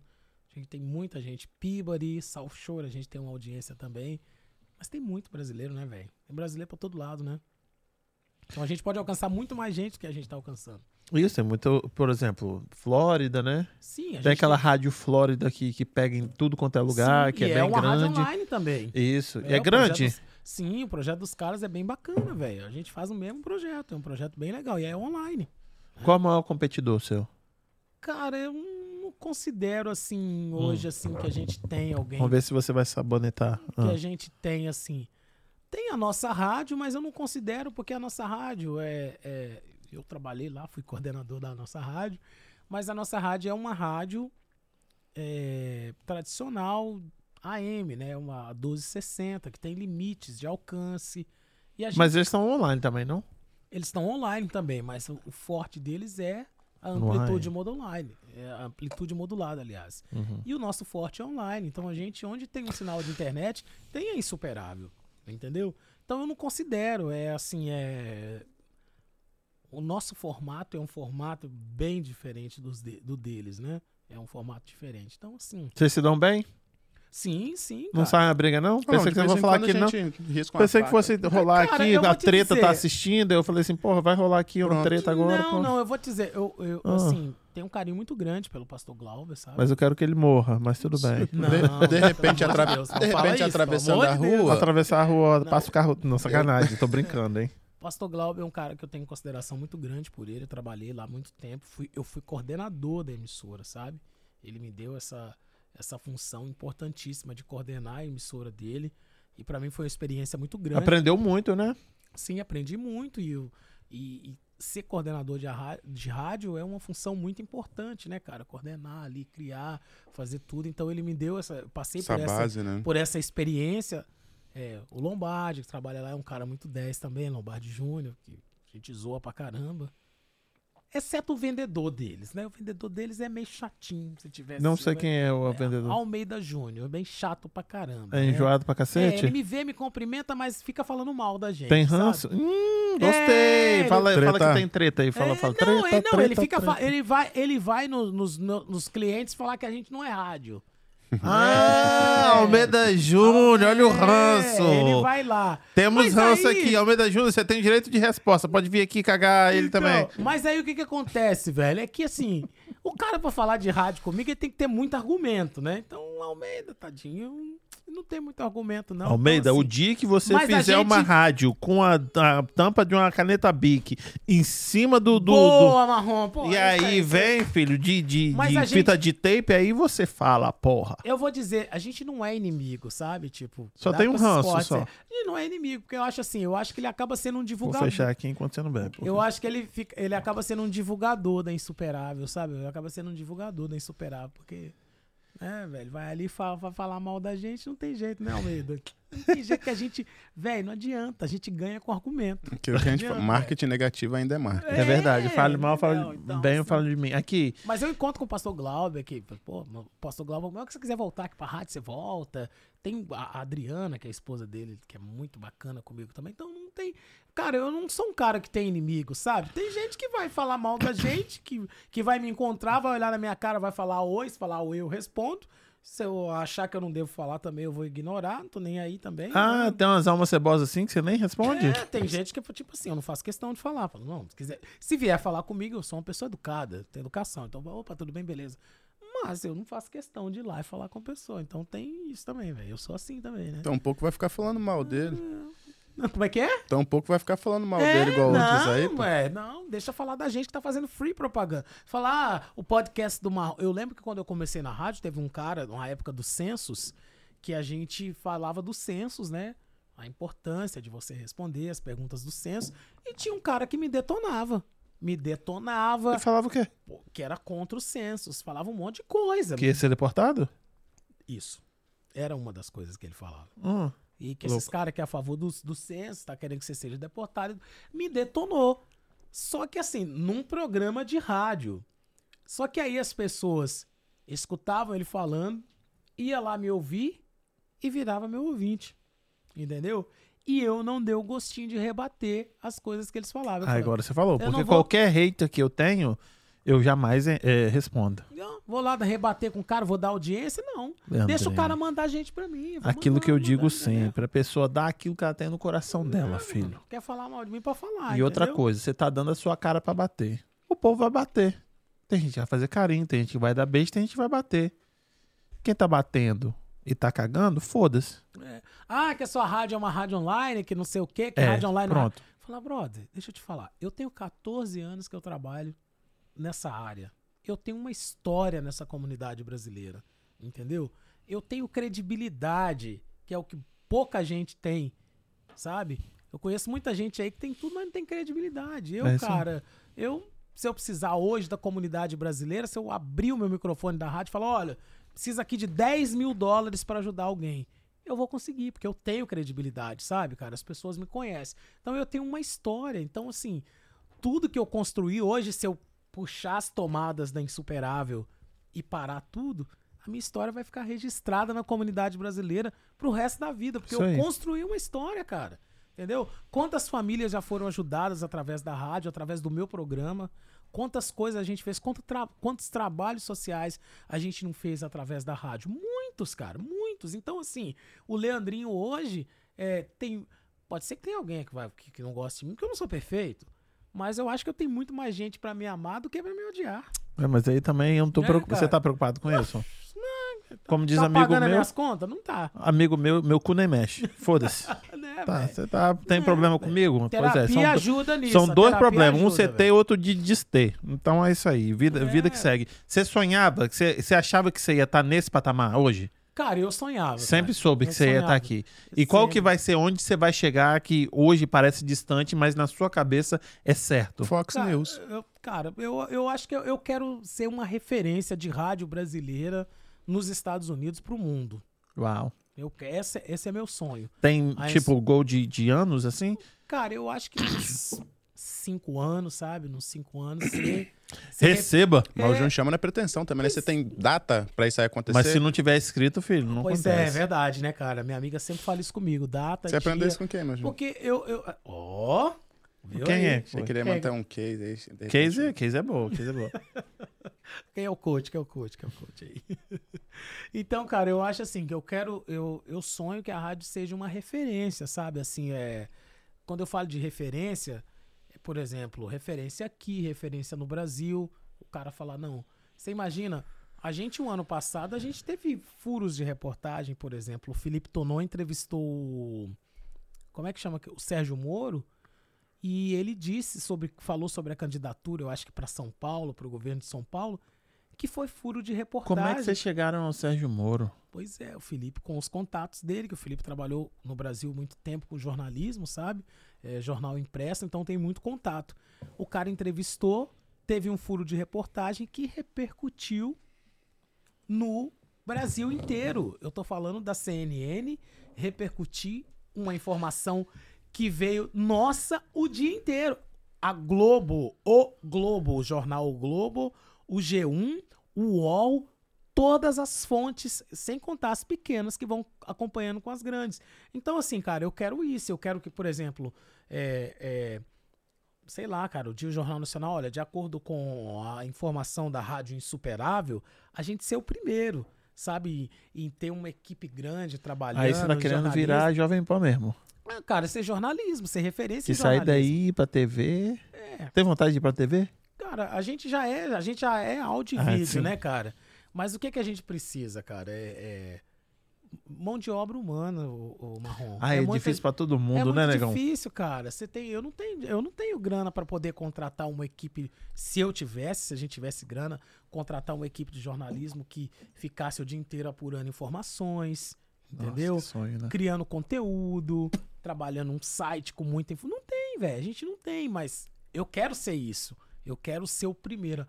A notícia veio da Insuperável. Sim. Mas assim, entendeu? A gente começa de pouco a pouco, né? Primeiro, tipo, vamos dizer, de Framingham, depois de Massachusetts, depois de New England, depois de... né? Eu quero ver quando tiver ali, ó, no... Aqui é o Goiaba no Águia Aérea cobrindo... Eu quero ver na hora que ele... Eu quero ver se aí ele vai vir em Casa Podcast nessa hora, hein, aí, pô, põe na tela pra mim que eu acho uma barbaridade. Tu veio aqui, deu entrevista, agora não fala mais, pô. Fala com a gente. Ele podia mandar um salve aqui, hoje, hein, pra galera do chat. Falar assim, ó, veio aqui e tomou vinho quente vinho, sem reclamar, porra. Tomou vinho, pô, uma barbaridade, comeu batata frita, comeu torresmo, agora não quer falar da gente, pô, uma barbaridade. Eu lembro dele quando ele tinha emagrecido 50, agora que ele tá fininho, perdeu mais 50. Agora que cortou o saco, cortou tudo, cortou a barriga, pô, não quer falar mais com a gente. O saco catar, não. Não, eu quis dizer, eu não sei, pô. Não sei, é tanta coisa na cabeça, esse viu, pô. Porra, Kim, fala aí. Não, mas ele podia mandar um salve pra galera aí hoje com essa voz dele, né? Olá, tudo bem? Quem é que tá aí? Pra galera do chat. Aí, galera. Ponte Brasil, muito obrigado pela presença. Luiz de Freitas, um beijo pra você. Vitor Silvestre, adoro o programa do Leandrinho. Oh, obrigado, Vitão, um abraço, cara. Ponte Brasil escreveu assim, acho que a maioria das pessoas acessam o celular. Mas obrigado. O rádio tá sempre ligado porque me ajuda com o inglês. Mas não ouço rádio aqui brasileira. Deveria. É, eu curto rádio, sou véio igual o Kim. Mas aqui não ouvi nenhuma. Vou procurar a dele. Obrigado, velho. Obrigado. Ouve tem lá. Causos tipo de Gil Gomes? Gil Gomes tem sempre um caso, né? Tem causos assim? Tem. A pergunta dos causos. Tem sempre polêmicas, né, cara? Com participação. Mas o Gil Gomes era um contador de história, que Deus o tenha, né, cara? Rapaz, ele é um storyteller. É, o Gil Gomes... Gilmar Souza, a tecnologia avançou demais em muito pouco tempo. Raquel, 50 libras, vai tirando toda a inveja, pai. Ela tá aqui, ó, a teacher. Regina Lúcia, beijo pra senhora. Vitor Silvestre tá aqui. Hilton Lisboa, já estou aqui. E é isso aí. Ó, o Hilton Lisboa, meu amigo Hilton Lisboa. Sabe que o Hilton Lisboa, ele é vegano e ele é... Como é que chama aquele médico? É... Doutor Baracate. Não, ele é... Como é que Pitangui. Chama? Ah, gente, como é que chama o tipo de médico que ele é, cara? Esqueci agora. Otorrinolaringo. Ele é... Nutrólogo. Nutrólogo, não. Ele é... Terapeuta holístico. Holístico, exatamente. Sabia. Que trabalha com óleos, né? Isso. Oleoterapia. Ah, ele mora aqui.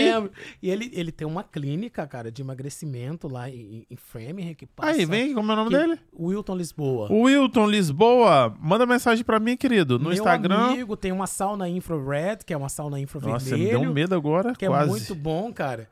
E eu criei um personagem que chama Wilson Gente Boa. Que é um personagem vegano, que não come carne, porque ele é vegano, né? Não, vegano é... E com a voz... Vegano é outra coisa, não pode nada animal, mano. Não pode levar uma jaqueta de couro. Boa tarde, comunidade. Boa tarde a todo mundo que tá ouvindo o programa. Seu Wilson, pode comer ovo? Não pode. Ovo não dá em árvore. Não pode comer. Tem que comer comida saudável. Não pode comer carne. Nunca! Jamais coma carne na sua vida. Não. Leite somente de almond. Coconut milk. Nada de carne. O que você comeu hoje no café da manhã? Uma jaca. 2 folhas de alface e um suco de cenoura. Porque as pessoas estão comendo frango. O senhor tem uma fazenda que o senhor cuida dos animais, senhor? Uma fazenda que eu tenho todo tipo de animal. Cabrito, peru, galinha, cobra. E como é que o senhor faz com esses animais? Essa noite eu dormi com a cobra do meu lado, porque eu cuido dos animais. Estão comendo os animais. Animal não foi feito para comer. O importante é o suco verde, a grama verde, porque o elefante... se alimenta da grama.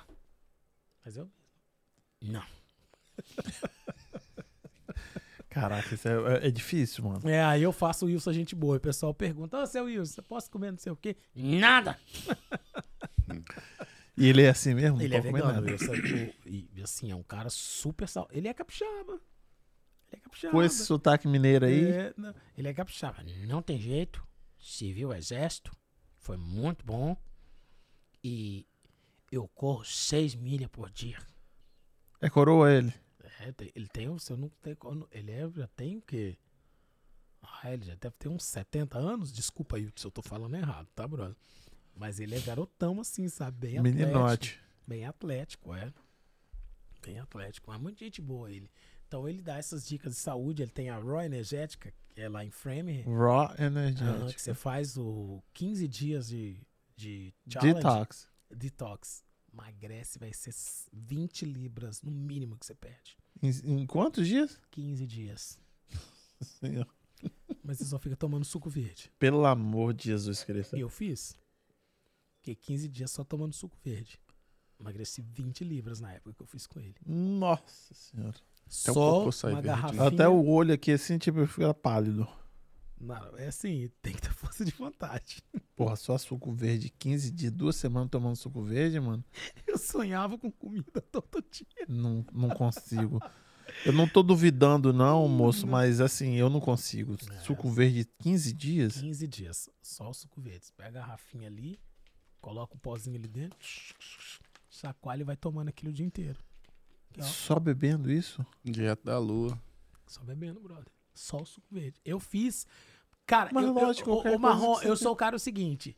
Você tentou realmente tudo antes de fazer. Exatamente. Se eu falar, eu vou fazer, qual que é? Você tem que fazer assim, assim, assim. Eu não vou mudar.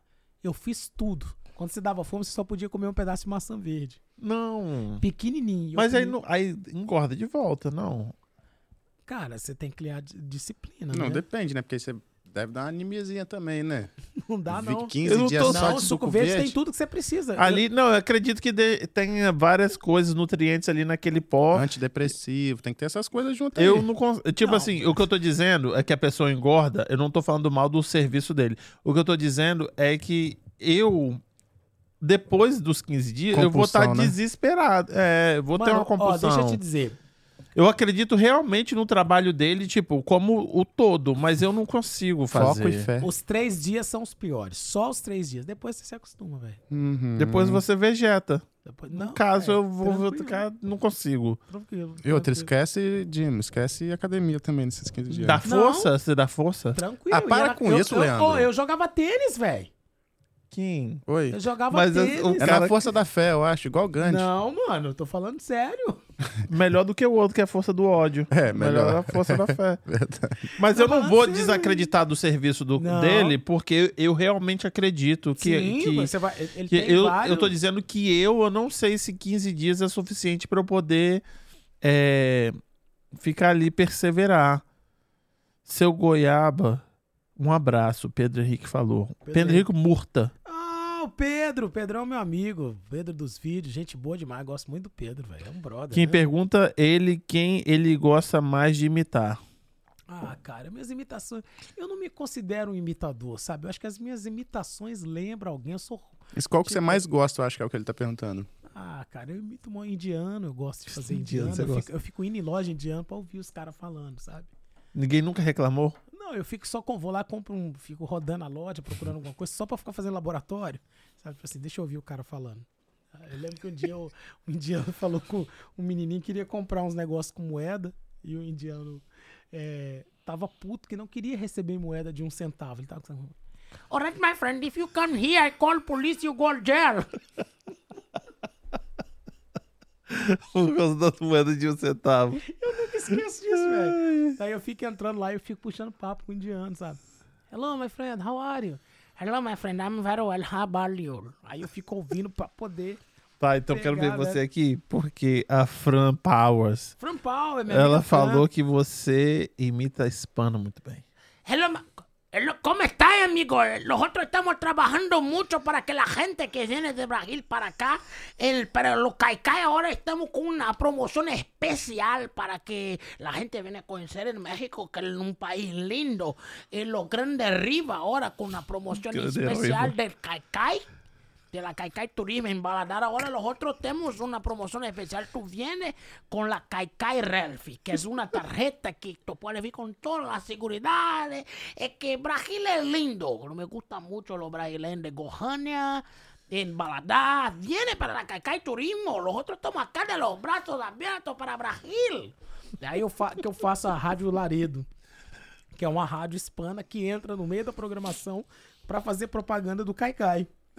Aí eu vou e começo a falar, pô, mas tá errado, velho. Não, outro trapo. Que o hispano, você já viu rádio hispana? O locutor fala, número uno de la Nova Inglaterra e se presenta Dono Mar e Derianque.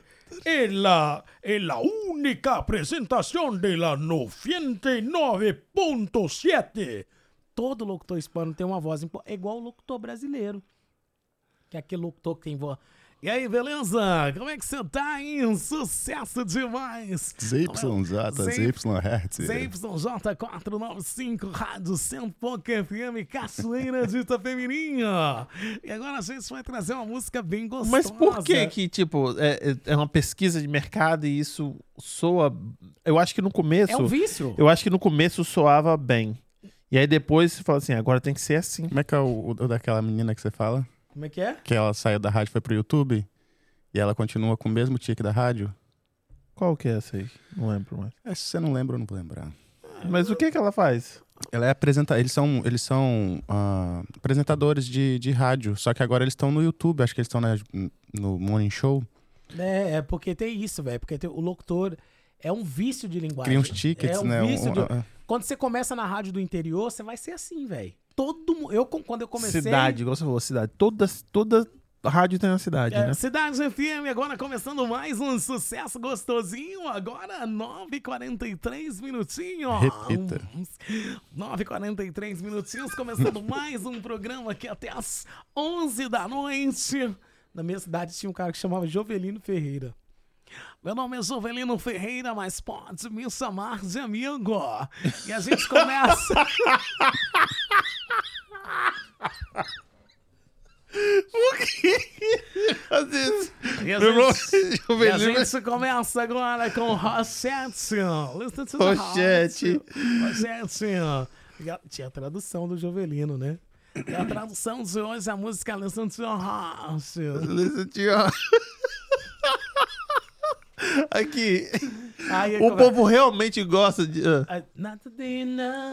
Ela está dizendo que não ama mais. E o amor acabou. Aí vai cantando, vai traduzindo, cara. Leandrinho, o povo realmente ouve isso? Ouve, o povo gosta disso, cara. Mentira. O povo gosta da... E o povo gosta da tradução? Tradução, bicho, as minhas traduções são as melhores. Eu pego, tipo assim... Não, mas aí você vai de sacanagem. Faço sacanagem. Eu faço a tradução do inglês pro português. Tipo assim, deixa eu ver qual a música que eu começo a traduzir. Você me vira a cabeça, you turn my head around.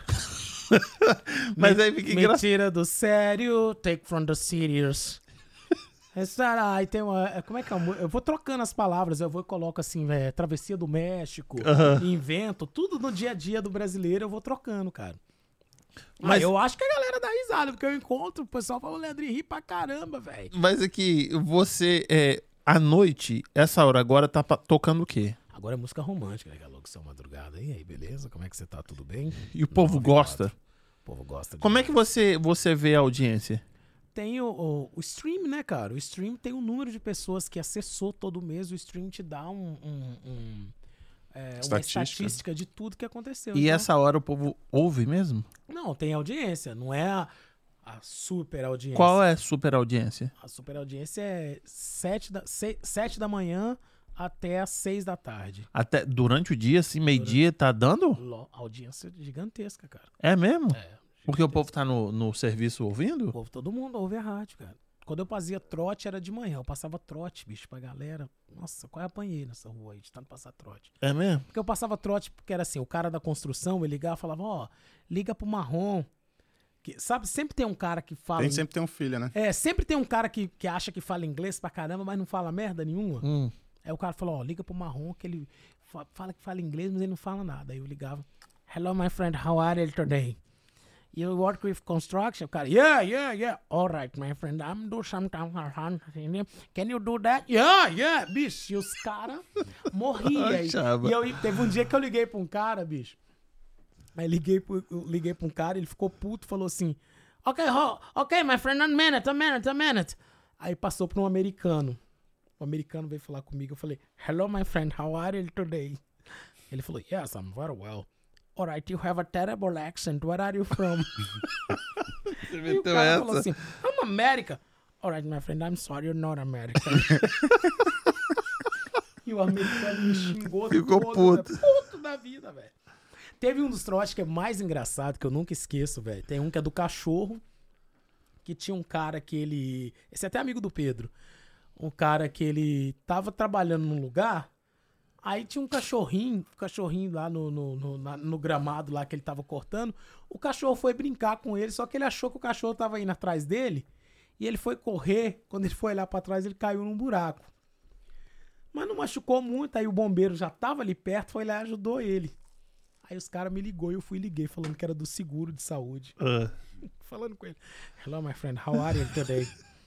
Sempre indiano que liga. Sempre indiano. Yeah, all right, my friend. Do you have insurance?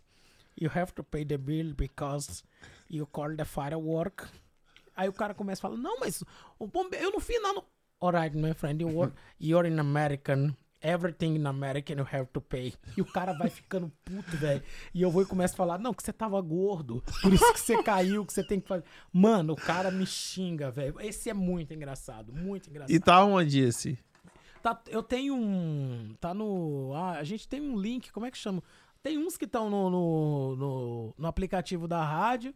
Como é que chama o link, cara? Eu esqueci o link agora, deu um branco agora, muito tempo. Depois você me passa. Mas você... Aí você parou por quê? Cara, eu fiz muitas zoeiras, tipo assim, ao vivo, sem gravar. Era ao vivaço, assim, cara. Teve um cara, por exemplo, que tinha o apelido de Botão. Esse cara me ligava lá de Long Branch, falou, esse cara odeia que chama ele de Botão. Aí virou moção, que fala... Mais ou menos esse, que cara. Fala os apelidos que a pessoa não usa. Aí eu liguei pro cara e falei assim, Aí ele atendeu, eu falei, alô, seu Botão? Aí ele fez assim... Já pegou a... Eu falei, como é que tá, seu Botão? Ah, puta que te pariu, filho de uma égua! E essas palavras assim na rádio? Você corta? Como é online, né, cara? Então, tipo assim... Você deixa? Não tem muita restrição. A gente não é uma rádio pública, sabe? Não, sim, mas às vezes você, né, tem a sua... Não, você falou a plástica da sua rádio. Não dava. Na época eu não tinha... Era loucão, assim, velho. Eu fazia ao vivo, não cortava nada. Hoje você não deixa? Não, hoje eu faço... Se eu faço trote, eu faço gravado. Você faz gravado. Aí esse cara foi pro Brasil, pegou o documento, foi pro Brasil, que os caras falaram, chegou lá no Brasil, liga pra ele. Vou passar o telefone da casa da mãe dele. Aí eu liguei. O povo é muito filho da puta, mano. O povo é muito filho da puta. Aí a mãe do cara atendeu. Eu falei, ô, fulano, como é que tá? Tudo bem? Eu sou amigo do fulano de tal. Chamei pelo nome. Sim. Aí o cara veio. Aí a mãe dele, ah, seu amigo aqui tá nos Estados Unidos. Aí eu peguei e falei, alô? Ele pegou e falou, alô? Eu falei, e aí, seu Botão chegou bem aí no Brasil? Da puta. Cara, esse foi muito bom, mas teve vários, velho. Nossa, cara, teve vários, assim, que eu fiz, cara, que... Tem muito, bom, vou te passar o link, tem muito trote. Aí eu parei, eu quero voltar, mas às vezes eu fico com medo, cara, porque, tipo, eu peguei pesado com muita gente. Você assim, acha que o povo vai te bater mesmo? Teve um cara que queria me bater, cara, porque era pensão alimentícia. Só que eu pedi os caras, gente, não manda gente que é engraçado. E esse moleque, bicho, falou, eu sei onde é que você tá, eu conheço você, eu vou pegar você nos eventos, eu vou te arregaçar. Que eu liguei e falei, tá devendo pensão alimentícia e não quer pagar, né? Uau, meu cara ficou puto pra caramba. E teve um também do exame de próstata. Porra, mano, esse também ficou puto. E aí, quando você pega, você fala, na sua cabeça é como, tipo, caralho, isso é muito bom. Eu vou ter que fazer. Eu vou criando. Teve um que eu liguei e às vezes eu dou sorte, né? Eu liguei, esse era Gusttavo, né? Aí eu liguei, alô? Eu liguei pro Gusttavo, né? Aí fala, alô, quem tá falando? Eu falo, aí eu vou e chuto o nome de nada. Eu falei, é o Paulo. E por coincidência ele tava esperando a ligação do Paulo. Eu falei, e aí, Paulo, como é que tá? Eu falei, pô, Gusttavo, você não chegou até agora, bicho? Tô te esperando aqui. E ele tava indo fazer um trabalho. Eu falei, não, Paulo, é que a gente atrasou. Eu falei, não, velho, não tem explicação, Gusttavo. Não tem explicação, tô esperando você aqui, você não chega, velho. Aí ele fala, não, você me desculpa. Eu falei, não, bicho, você tem que parar de usar essas maconhas, velho. Aí o cara enlouquece, fala, como assim? Aí você tá me... Não, vamos parar, velho, esses entorpecentes, tá deixando você desse jeito. Bicho, esse Gusttavo queria me bater, cara. Mesmo? Até ele descobrir que era eu que tava passando o troço. Pô, Gusttavo, não dá, né, velho? Tô te esperando aqui, pô. Pra parar com essa maconha, Gusttavo. E o cara ficou puto pra caramba, velho. Mulher, você não passava atrás de uma mulher, não? Mulher, bicho, tipo... Teve um do cachorro também que você falou, né? É, do cachorro, mulher que tava solteira, que ligava, cara. Já liguei pra cara que tava vendendo barco, tipo assim, teve um cara que tava vendendo geladeira.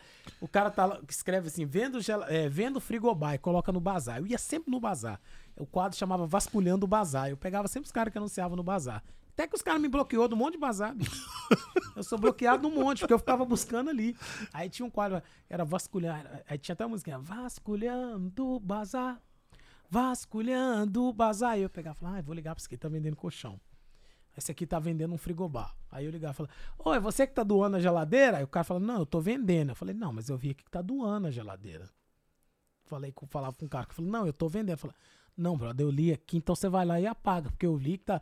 Você quer doar ou você não quer? Você fica pegando essas coisas velhas pra vender e bazar, aí o cara já fica... puto. Quem é que tá falando? Fala, velho, é o que eu vi aqui no bazar. Você tá doando ou você tá vendendo?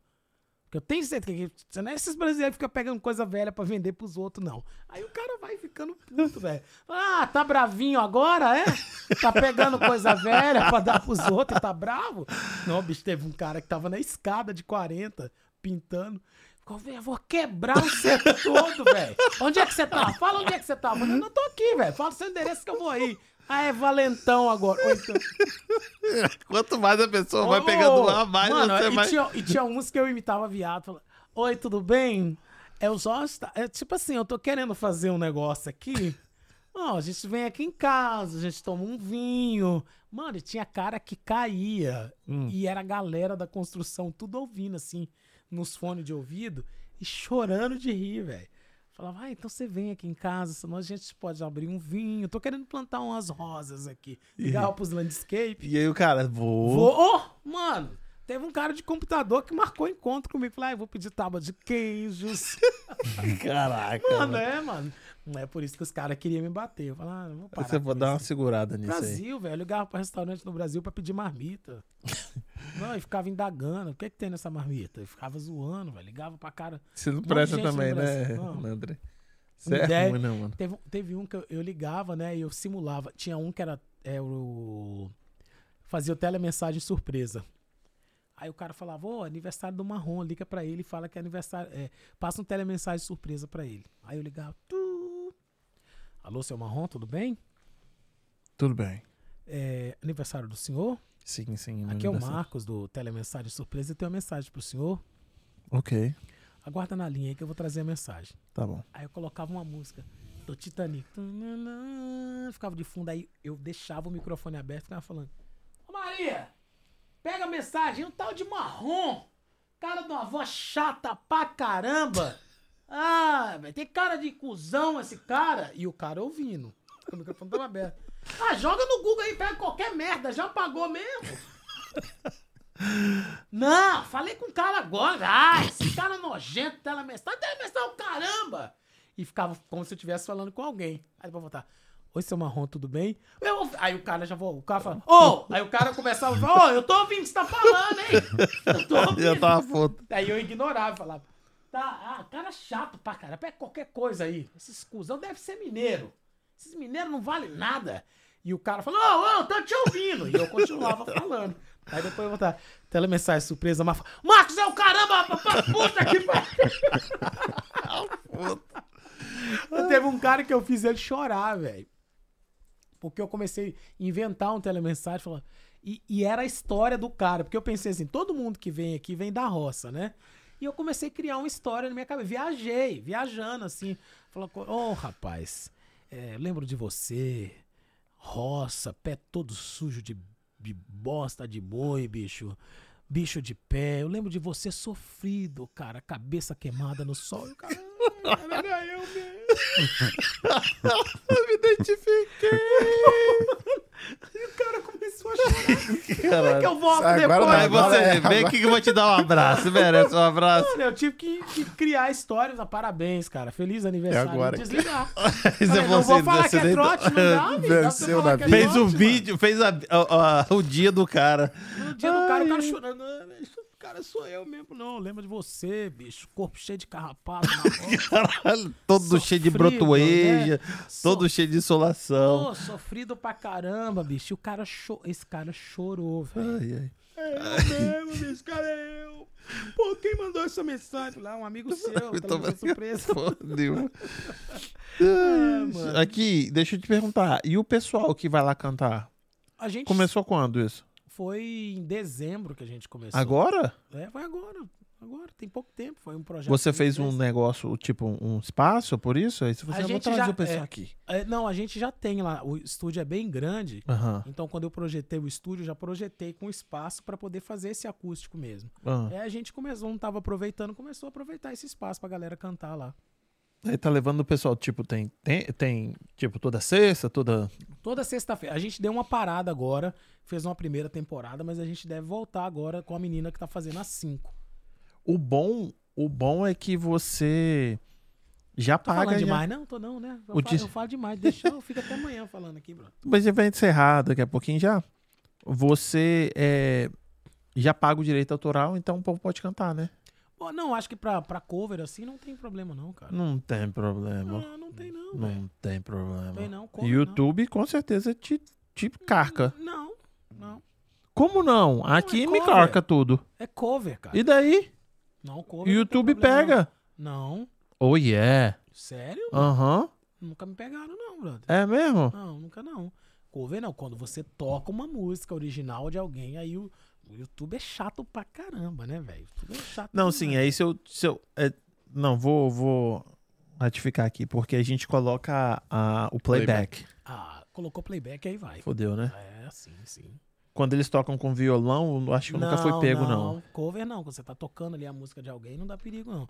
Agora, quando você toca... Mas o povo que faz cover no YouTube, eles tomam. Não sei, quando, lembra a época das lives? Uhum. Eles faziam cover, eles tomavam. Aí eu não sei como funciona, né? Porque os que eu levo lá, a gente nunca teve, não. Porque geralmente eles notificam, né? A gente já perdeu um canal no YouTube.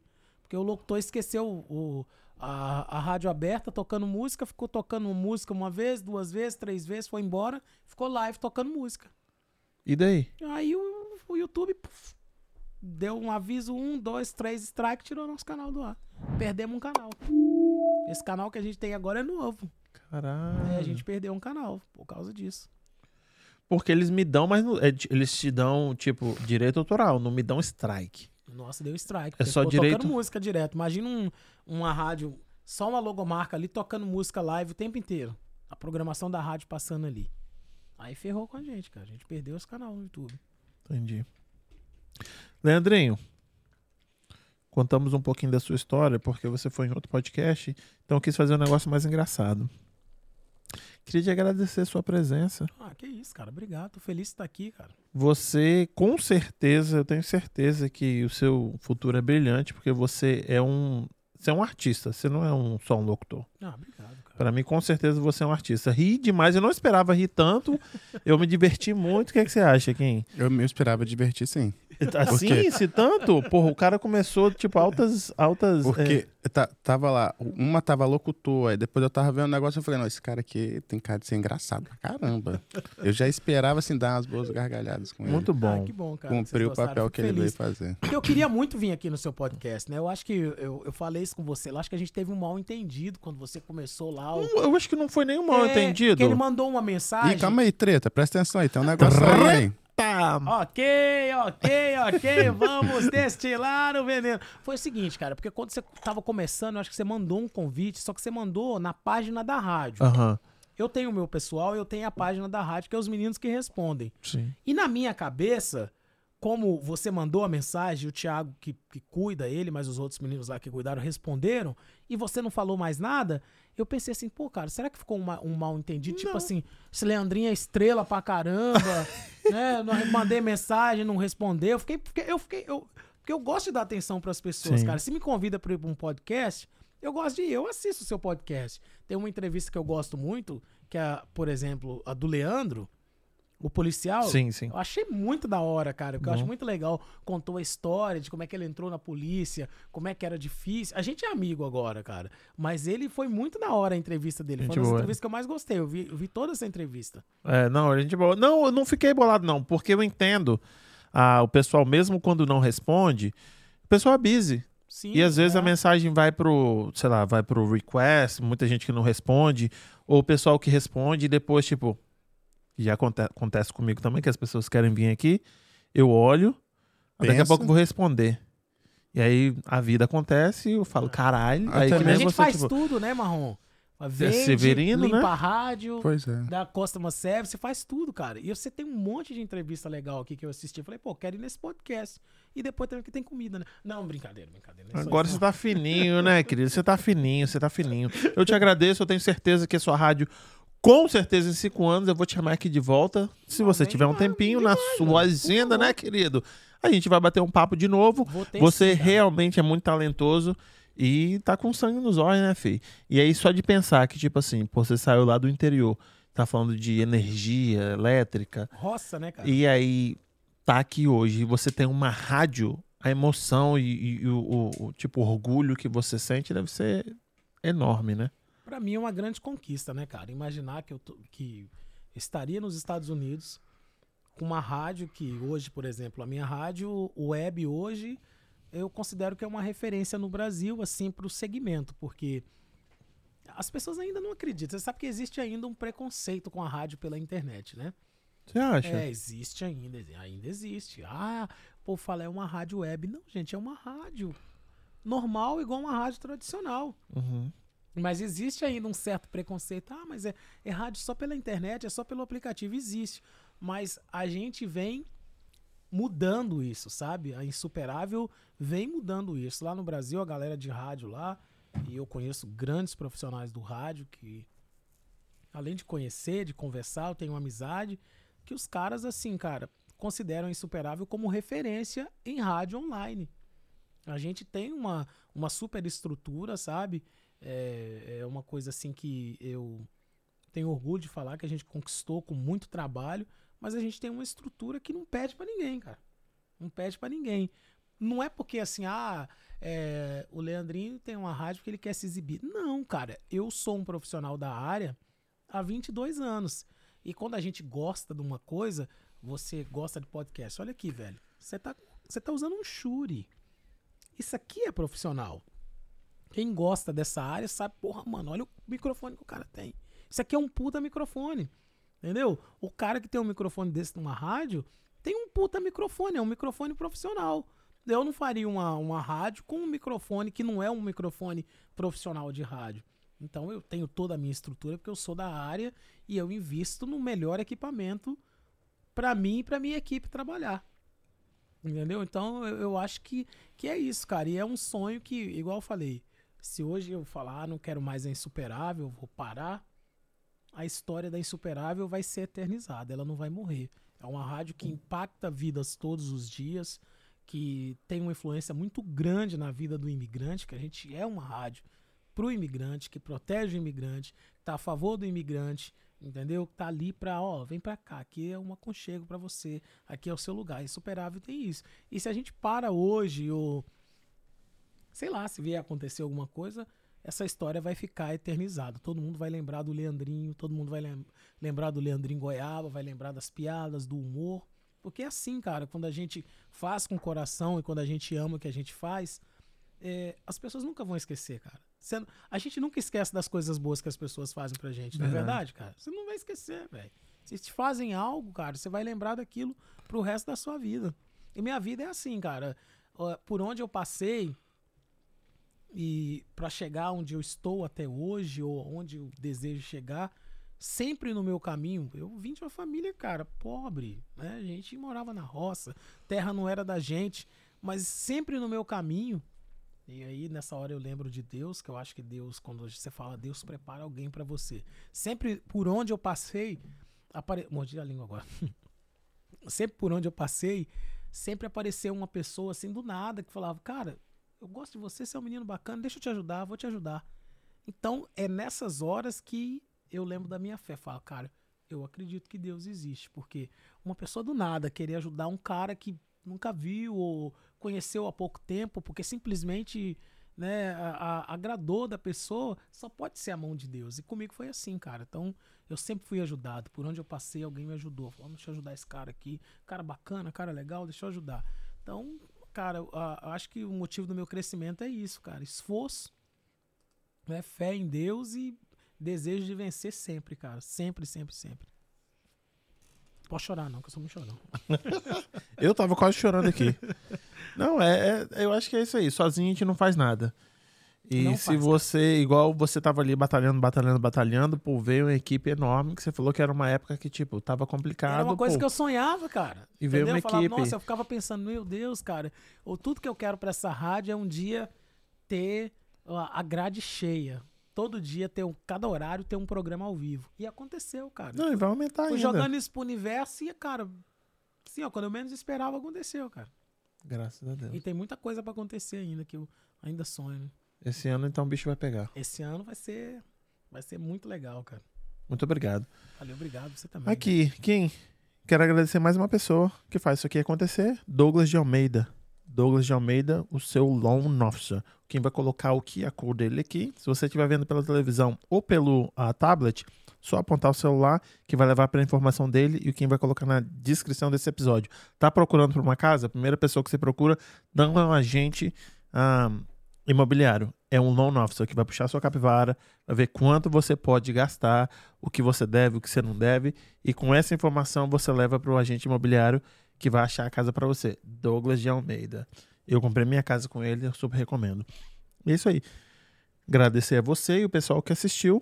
Obrigadão, gente. Obrigado a todo mundo. Semana que vem a gente volta. Quinzinho, beijo.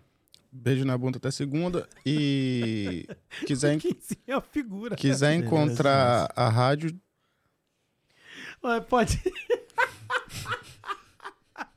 Eu tô olhando pra cara dele que ele chegou aqui. Eu falei, beleza, mano. Eu falei, mano, o cara caladão, mano. Desse jeito. É por isso que eu falo. Eu contrato pessoas mais inteligentes do que eu. O salário dele é enorme, por isso que ele é desse jeito. O salário dele é compensa. Mano, brincadeiras à paz, cara. É o seguinte, pode ir na Apple Store, no Play Store, digitar Insuperável, tá? Pode buscar aí no seu aparelho telefônico. Se você digitar lá Insuperável, você vai encontrar o nosso aplicativo. A gente tem o nosso site, que é o insuperável.com, mas nós estamos em todas as plataformas digitais. Onde é que você tiver um aplicativo que toca áudio, se você digitar lá Insuperável, você vai encontrar lá o nosso aplicativo lá. Baixou o aplicativo. No Spotify, como é que faz? No Spotify a gente só tem trechos dos programas, né? Rádio Insuperável também. Você colocar na rádio agora, por exemplo, agora, o que tá tocando? O que tá tocando agora? Não passa vergonha não, gente. Ó.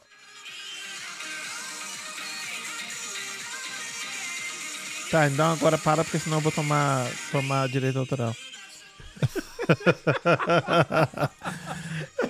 Como só diz outro. Menos de 3 segundos, né? Quem tem cu tem medo. Boa, garoto. Valeu. Mas gente. Tá ao vivo lá. Tá ao vivo lá agora. Não sei o que tá tocando. Não era pra estar tocando essa música tão agitada esse horário. Porque não. Você romântico, né? Love Story. Você vê como é que você pega o programador da rádio. Aí, ó. Fala, deixa eu ver o que tá tocando aqui. É isso aqui? Tá tocando um batidão aí. Esse batidão era pra estar tocando música romântica, sim, tá, né? Um abraço. É sexta-feira à noite, né? É verdade, né? Merece, não, né? Hoje é sexta-feira. Aí, não, ó. Pô, tá certo. Hoje é uma batida. Ó. Tá passando na batida, que é um DJ que toca música, remix agora. Oh, pô, Thiago, desculpa. Tinha que ser sexta e sábado. Sábado também é dia. Sexta e sábado, é. Aí domingo um negocinho mais trugadinho, né? É, domingo, eita. Final da noite, aquela música mais romântica. Cheia. Gente, um beijo pra você. Se inscreve no canal, deixa o like, um beijo. Boa noite, Leandrinho. Muito obrigado mais uma vez. Semana que vem a gente volta. Beijo.